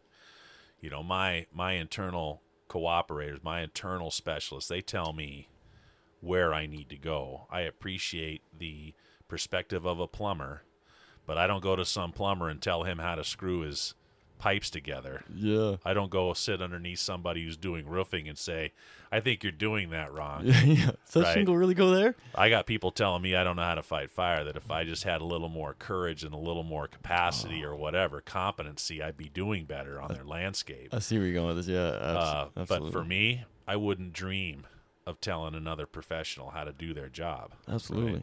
And I, I told you earlier, I believe that that person coming to me is actually frightened, Yep. but they can't show me fear. They got to show me the only thing they can right now. It's going to translate into anger, Yeah. and I understand that. Yeah, and being powered with that information like like you had, and and uh, I think it, maybe you told me that, or I think I kind of had the same thing. So like I always just like, hey, you know, understand, you know, like you're scared. You know, I don't say that, but in my head I'm thinking like I get, I get it, you're scared, and this is intense. And a lot of times it could be that person's first experience with this kind of fire. Where it's guys like us or guys and gals like us who came up in it. Pretty normal now, you know, Yeah. be around big, big angry fire. You right? know, You know, and that home represents their life's financial accomplishments, right? Yeah. It's their life right there. I get it. hmm It is not lost on me. You know, I'm not I'm not shining your shoes. yeah, I'm not telling what you want to hear, but I'm not going to tell you. I'm going to tell you what you need to know. Yeah, And I'll tell you my perspective. I'll tell you everything that I'm doing. yeah, This is all above board. I got nothing to hide from you. The guy says, "Yeah, you're. I'm paying your salary. You are. yeah, However, the 15 cents you maybe contributed to my salary over your lifetime just ended. Now you get to listen to me. yeah, Okay, right? yeah, With all due respect." And then I start to talk about what it is that I'm doing.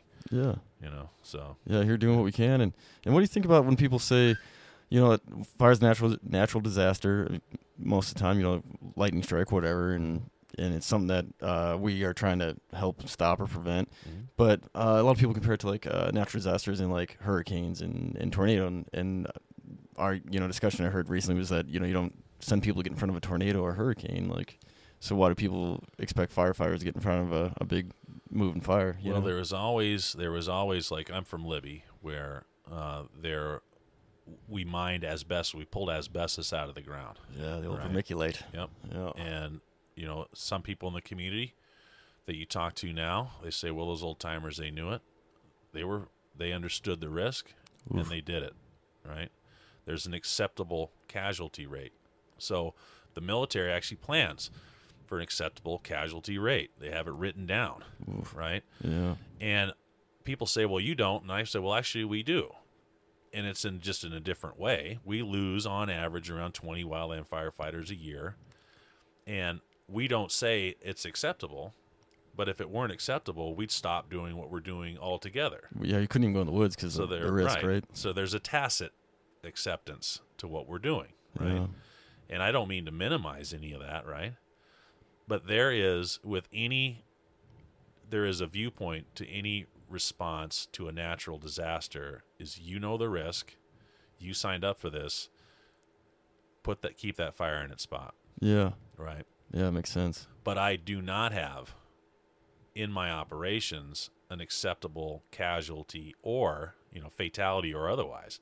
Someone getting hit by a, uh, a snag patch, right? Yeah. So, right now, I can tell you this. I've told this to many, many people, many, many people uh, over time, is that this this fire right now, if I could make it stop, I'd stop it. If I had what it took to stop it right there, I'd stop it right there. Yeah. But right now, for either safety's sake or fire behavior's sake or topography or whatever or standing snags, I can't go get it there. Yeah. But here's what I will tell you is I'm making plans right now to go in a defensive position, an indirect position. I'm going to put my eggs in that basket over there, right over there. Yeah. And if I and I explain that very clearly to people, they may not like it, right? There was a fire in California where there was a marine layer over the fire uh, for most of the day, and about two o'clock when the marine layer hit, it would blow up again. right? Oh. Yeah. But we took advantage of the marine layer to burn underneath it, Yeah. right? So we're putting, uh, yeah, I'm chasing spots and, and, and all that from two to five, but from eight to two, I'm actually burning underneath that marine layer when I can, Yeah. Yeah. and I'm bringing the fire down to the road. People are like, "You're flight, you're lighting fire." yeah. Absolutely.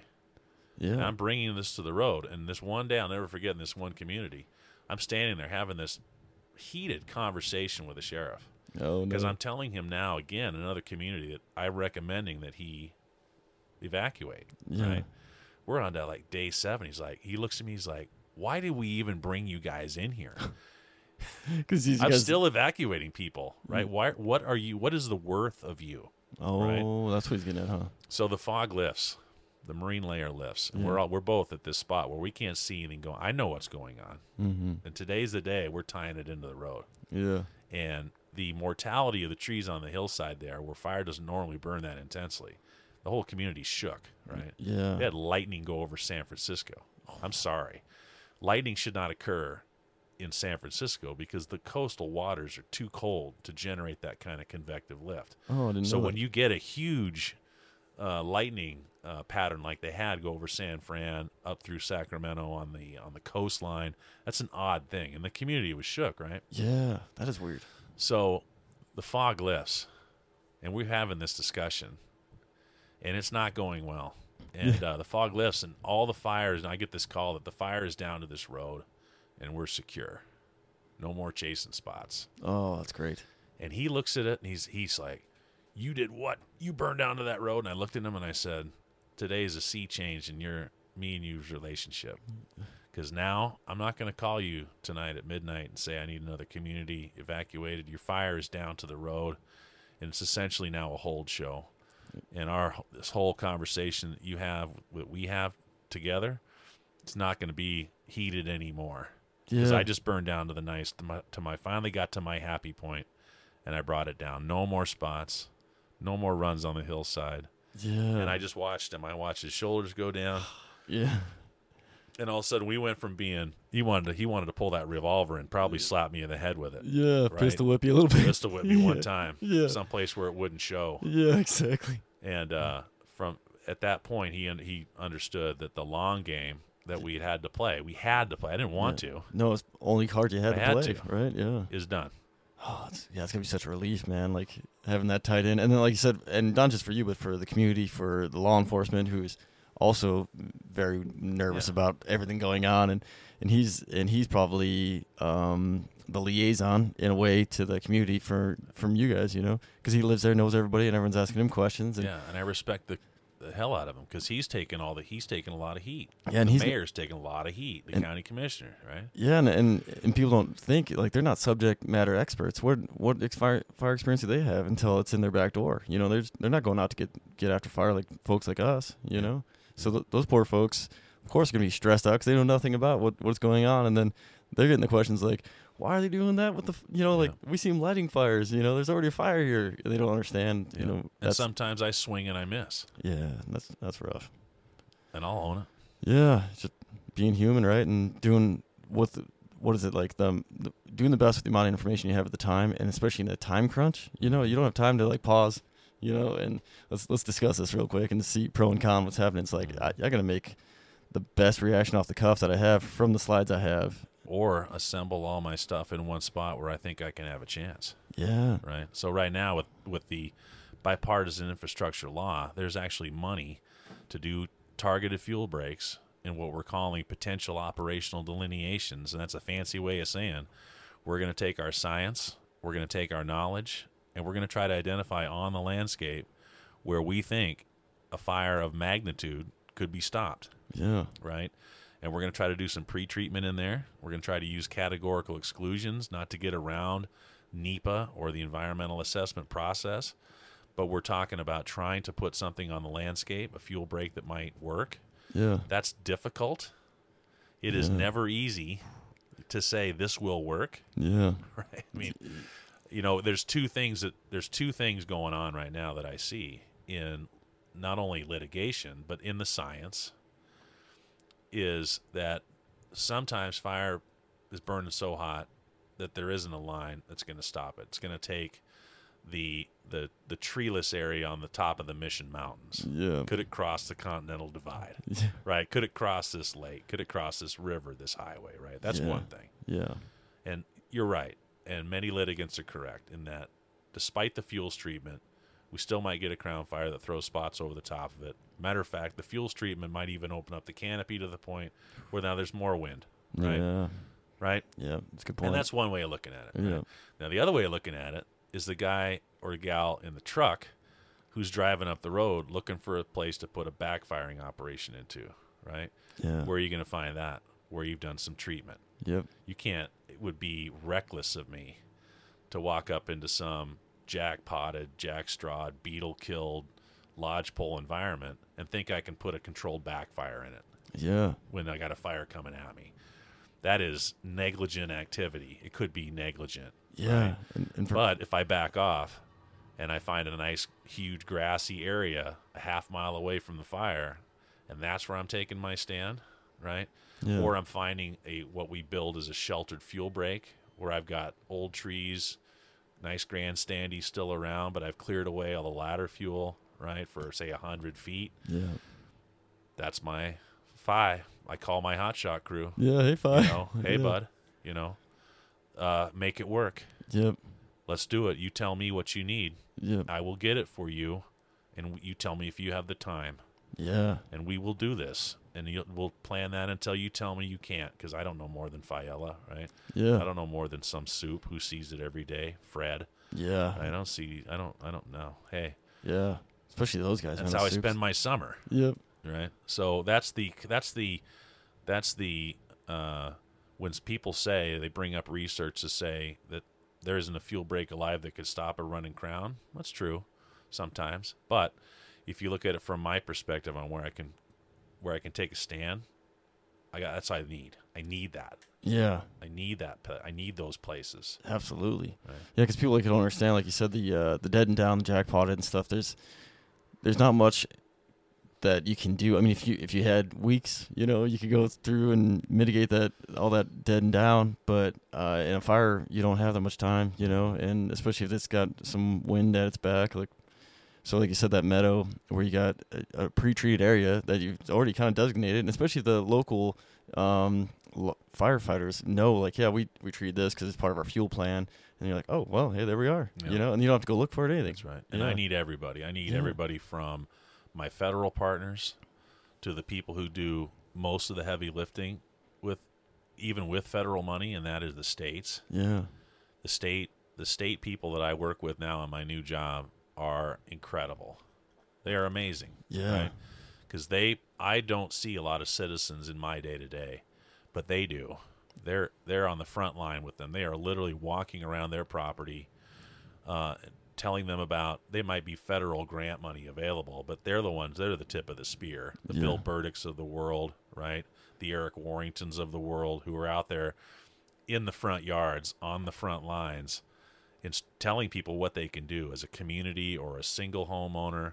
I got mad respect for those guys because I don't have those interactions very often with the public, right? Yeah. And then I need public. I need people who are neighborhood ambassadors, right?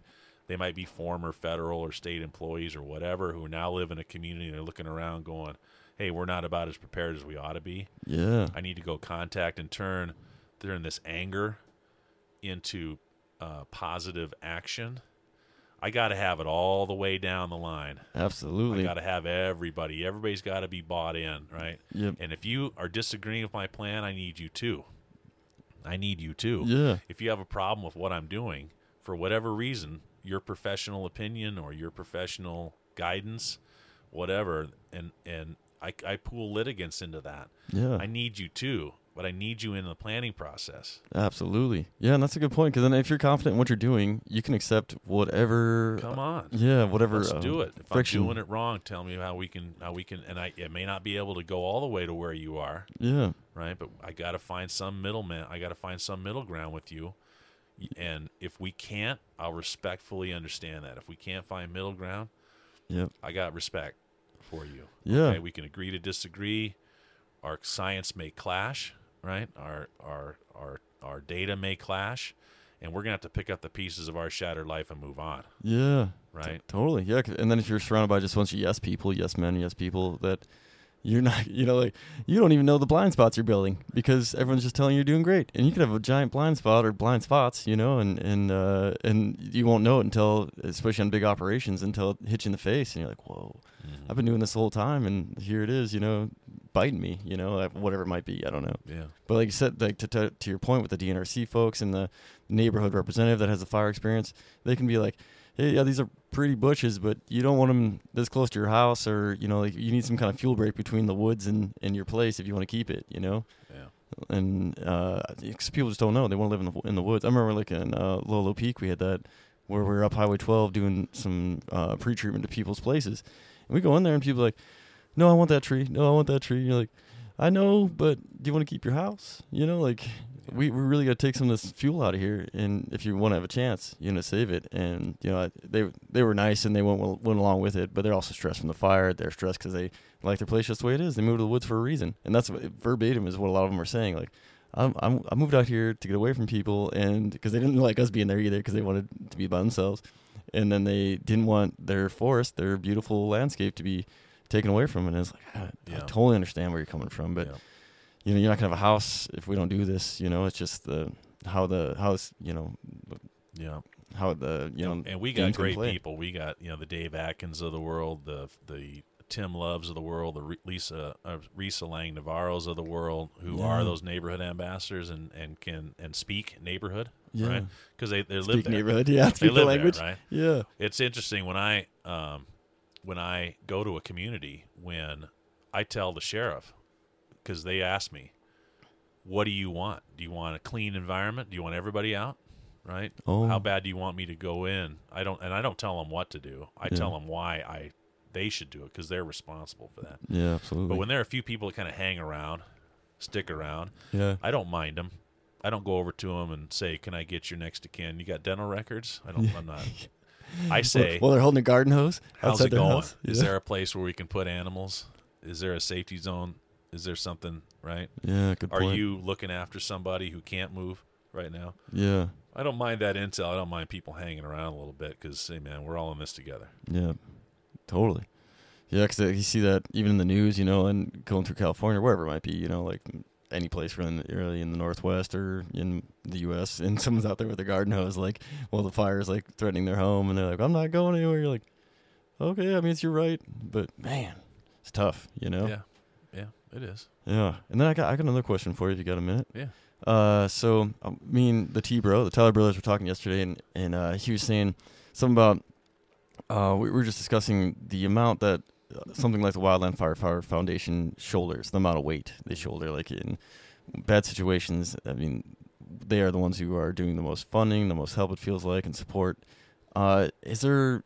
Is, I mean, is that just the way it's going to be, or should the agency you think be doing more, or can they do more? Or? It's a great question. You know, it's Like, a I great don't- question. I don't know what those waters are look like. You yeah, know. no, no, that's a great question. So, the short answer to your question is, I always say, yes, there is a there is a foundation out there. There's the National Fallen Firefighter Foundation that helps. Oh, the Department of Justice actually has uh, a it's called a public service officer benefit that is substantial. Uh, volunteer fire departments, police departments have been doing this a long time. Fire, you know, career fire departments have been doing this a long time, taking care of their own right. yeah. There's lots of available uh, uh, funding because one, I'll never make the situation good. Yeah. It ain't possible No. right? But I, at least I can I can create opportunity. The family doesn't have to be stuck. The family can move on, not not in an emotional way perhaps, Yeah. but they're not they don't have to worry about finances. Yeah. Right. Especially family where the you know maybe the bread the breadwinner was the hot shot or fire yeah. person. You know. And I don't even it takes me a while as a family liaison to even approach that topic with somebody because they feel some people feel it's dirty money. yeah. It's money that's made off the death of my wife or husband, right? They Yeah. don't want it. Yeah. They don't want it. When my mom died, uh, my dad didn't even want the insurance money. It felt terrible. He'd been paying into it his whole life. He didn't even want it. He didn't Yeah. use it. Yeah. He said, "Does anybody want this? Because I'm going to give it to charity." "Oh, right? really? So anyway, the one thing I will always say is that, yeah, the foundation's a phone call away, and they will help Yeah. right? However, it's my job in the class. We teach this, and you will not stand alone in the casualty assistance program that the Forest Service and other agencies are are co- are collaborators on. It is it is our goal to inform our employees. Let's make the let's let the agency help. There's lots that we can do Yeah. before we call the foundation. It may take a little bit longer, and sometimes you know it's like, for example, if a family, if if um, if someone dies on an incident, or someone dies in their own home, they've taken their own life, Yeah. right? The family wants to come. That's the first thing. Family wants to come. Mm-hmm. Can you do you know if if I as a federal employee can actually pay for their travel? Do you know? What do you think? You don't have to be right. What do you think? Uh, I feel like no, just uh, just because I feel like it's. I don't know. I don't. I just don't know how you justify it. I guess even you Uh, know. That's it. That's it. That's that's fine. But the answer is yes. Oh really? It's called invitational travel. Oh. Right. All I need from them, I have to set them up in the same concur system for invita- for travel that I use. Yeah, we. All I it. need from you is your social security number, and I will get you in a matter of maybe a day or so. It might take not even a day. Oh. We have, I have people, we have people in the casualty assistance program that can make that decision for you immediately, God dang. and so I can get them a flight. Yeah. And so, the easy button for most people is to say, like you, your impression Yeah. is to say, we're not going to be able to do that. We're not going to waste our time. Call Burk. Yeah. Exactly. That's where my Right. brain went, especially speed wise too. Because my job to say, listen, with all due respect, it's going to take a, a couple hours, yeah. right? But we're gonna we're gonna call this the CFO at the Washington office, and Tony Dixon and their staff, who are rock stars, are going to give me the authority to put that in. I'm going to type it in, and I'm going to get you a flight. Yeah. Okay, you may have to incur the finance, but I'm going to reimburse you. So that's how we do it. Yeah. Right? That's how we. That's how the government works. You experience a, an expenditure, and then you get it back. And like I said, that's just the same with us. You know, if we go on a fire assignment, same, deal. thing. And it's up to me as a family liaison, and we have what's called an administrative liaison that Deanna Crawford, she's a rock star, she came up with after three fatalities on the Lolo. She's like, Oh. someone has to speak financial. Someone has to understand the financial Yeah. system. Man. So we created an administrative liaison whose job is to say, stop, we can do this. Let's do this. Yeah. And, and also to say, we can't do this. One of the things I can't do is I can't bring food to a memorial, Huh. oddly enough. That was an odd thing. Yeah. So I know that going into advance with my training. So I Yeah. call the people who can Missoula Rural Fire Department, Missoula Fire Department, Oh. Missoula Police Department, or a foundation, something. You guys have a kitty for bringing in food, something for our for our family, for our families, or for the participants? Absolutely. Yeah. Got a chaplain? Can you get me a flag? I can't go buy a flag. Oh. I understand what I need to do, right? And we're going to go get a flag from Brett's RV, or we're going to get a flag from 4Bs or whatever. These guys are great, right? We'll move a mountain. Most of what you see in response is paid for by the agency, and most of the benefits that go to a family come from the agency. Oh.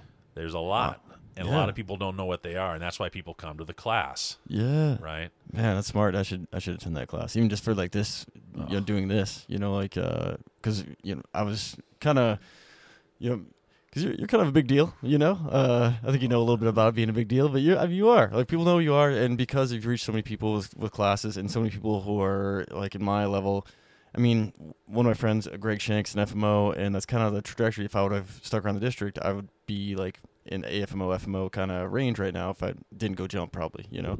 So, I mean, like all these people who are now kind of big deals themselves, you know, like came up through the ranks of you teaching them, you know, and uh, so you know, kind of a big deal. And so when I came coming to talk to you, I was like asking like Tyler Brothers and a few folks, like, you guys got some good stuff to, you know, you want to hear me ask CJ, you know, and and just. And that was just, you know, kind of the, the one thing that was like coming up was like, yeah, you know, the foundation, you hear about them, and then like the NFR, you know, uh, National Finals Rodeo, and Burk's out there getting a check, which is awesome to see. million dollars. Yeah. Pete Coors. Pete Coors. Oh Yeah. man, I was so pumped to see that, and it, that that hit my brain when you talked about Vicki and Burke uh, doing those T-shirts, and then you know, hundred thousand dollars, huge, ten dollars at a time, however long that took, and then someone like Pete Coors comes through, and then bam, here you go. You Yeah. know, God, what what awesome Yeah, I can't. moment. You know, I can't say enough. And I'm, you know, when I, I'm, I wasn't a Coors kid growing up. As a matter of fact, that there's a great guy in town here. Um, his name's Mike Markovich, and he runs Summit Beverage, and yeah, yeah, and he reached out to us, and uh, you know, Pete Coors made it pretty clear to his uh, distributors to say, listen, we want to be the beer wildland firefighters yeah, okay and i appreciate that right i appreciate any i appreciate any uh, company that would want to support a damn good idea we've been over that right Yeah. right so I, if you if you want to for whatever reason and it's likely financial but i don't know i've never had a talk with pete right? Yeah. i don't know what his motivations are right i just know that he, he he provides resources that i can you give me a dollar i'll make it three yeah, that's what I do. So I appreciate when you when you when you have a commercial to say we support wildland firefighters. I appreciate that. The semis But with big murals. send me 50 and I'll turn it into 150. yeah. Anyway, Yeah. so there's some great people all up and down the line. You know, the Markovich Foundation is they reach out. Those guys reach out, and that's just locally here in town. Oh. these are the Summit uh, distributor, Oh, gotcha. and a and a, a stalwart partner of ours in the putt and pull, right? Oh yeah, yeah. And so all that stuff, all that stuff is great, but I never lose sight of my agency and what we can do for people Yeah. and most people like this kid that came to me and asked me about didn't understand that there was matching contributions Yeah. they just never no one ever sat down and talked to people about what's available Yeah. what is your read down your paycheck what does it even have on it do you understand what's in your paycheck Yeah. do you understand what your benefits are when you get a benefit statement do you understand how that can work and a lot of that stuff you have to go digging mm-hmm. or you have someone like t-bro yeah. someone who understands that it's my job as a supervisor to make this person care about this and understand it, Yeah. right? Absolutely. And it's, a lot of times that comes out of tragedy.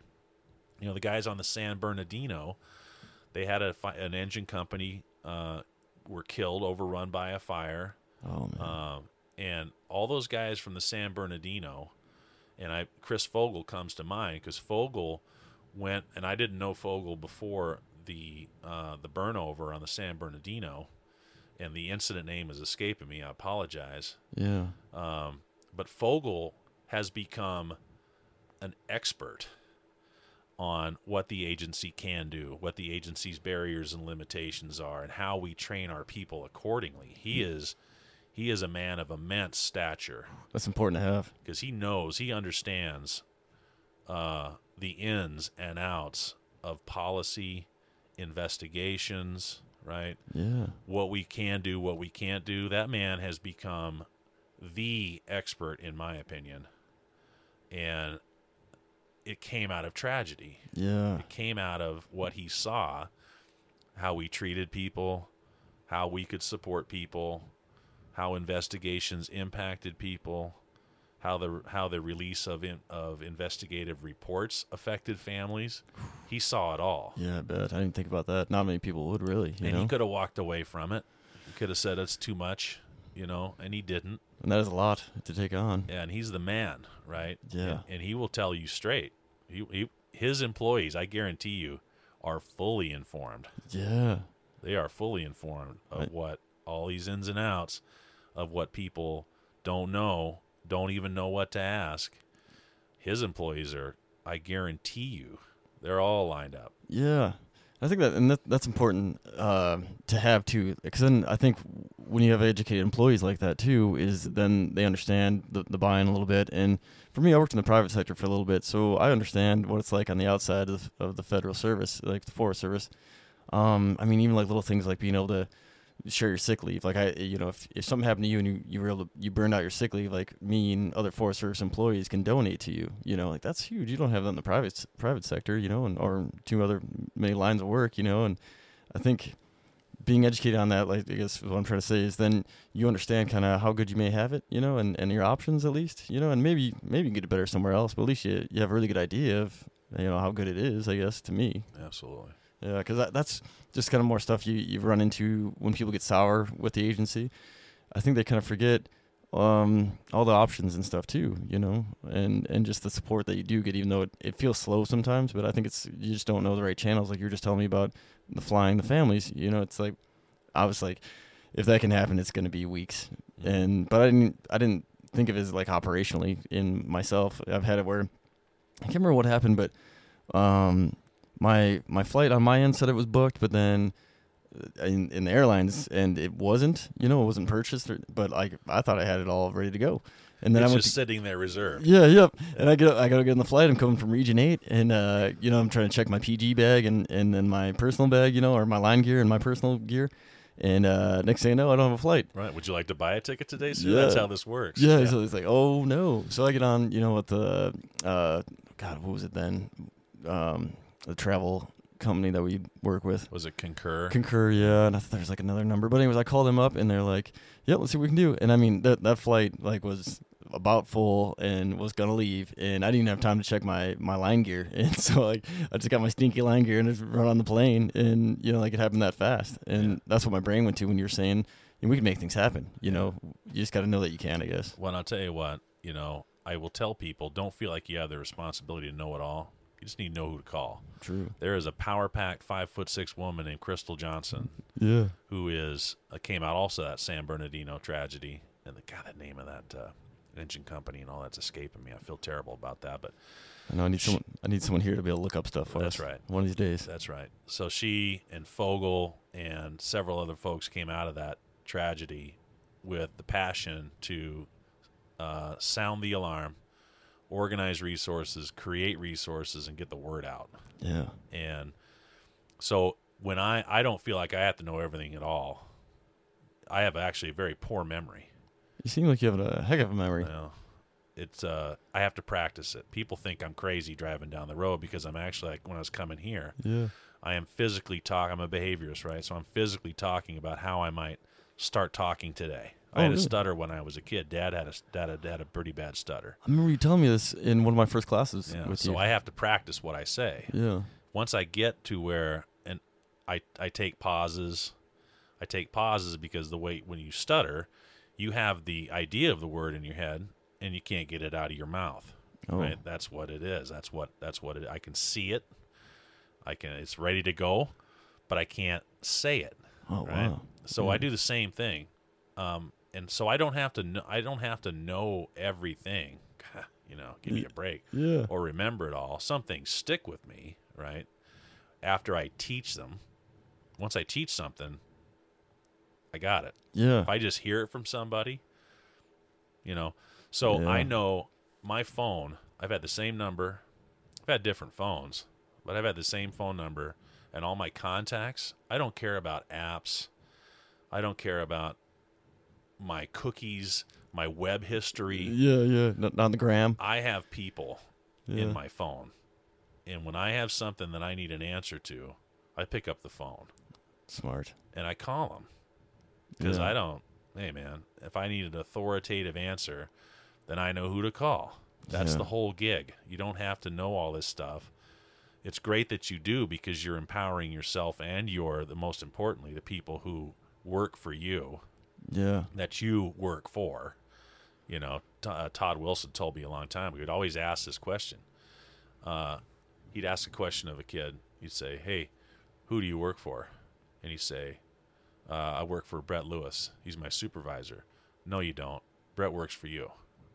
He'd always say that, right? Yeah. Yeah. I've heard that a few times in my history too. Yeah. My career. You know, who Rob Bitterroot? That's where I heard that first was on the Bitterroot. You know, Yeah. Who do you work for?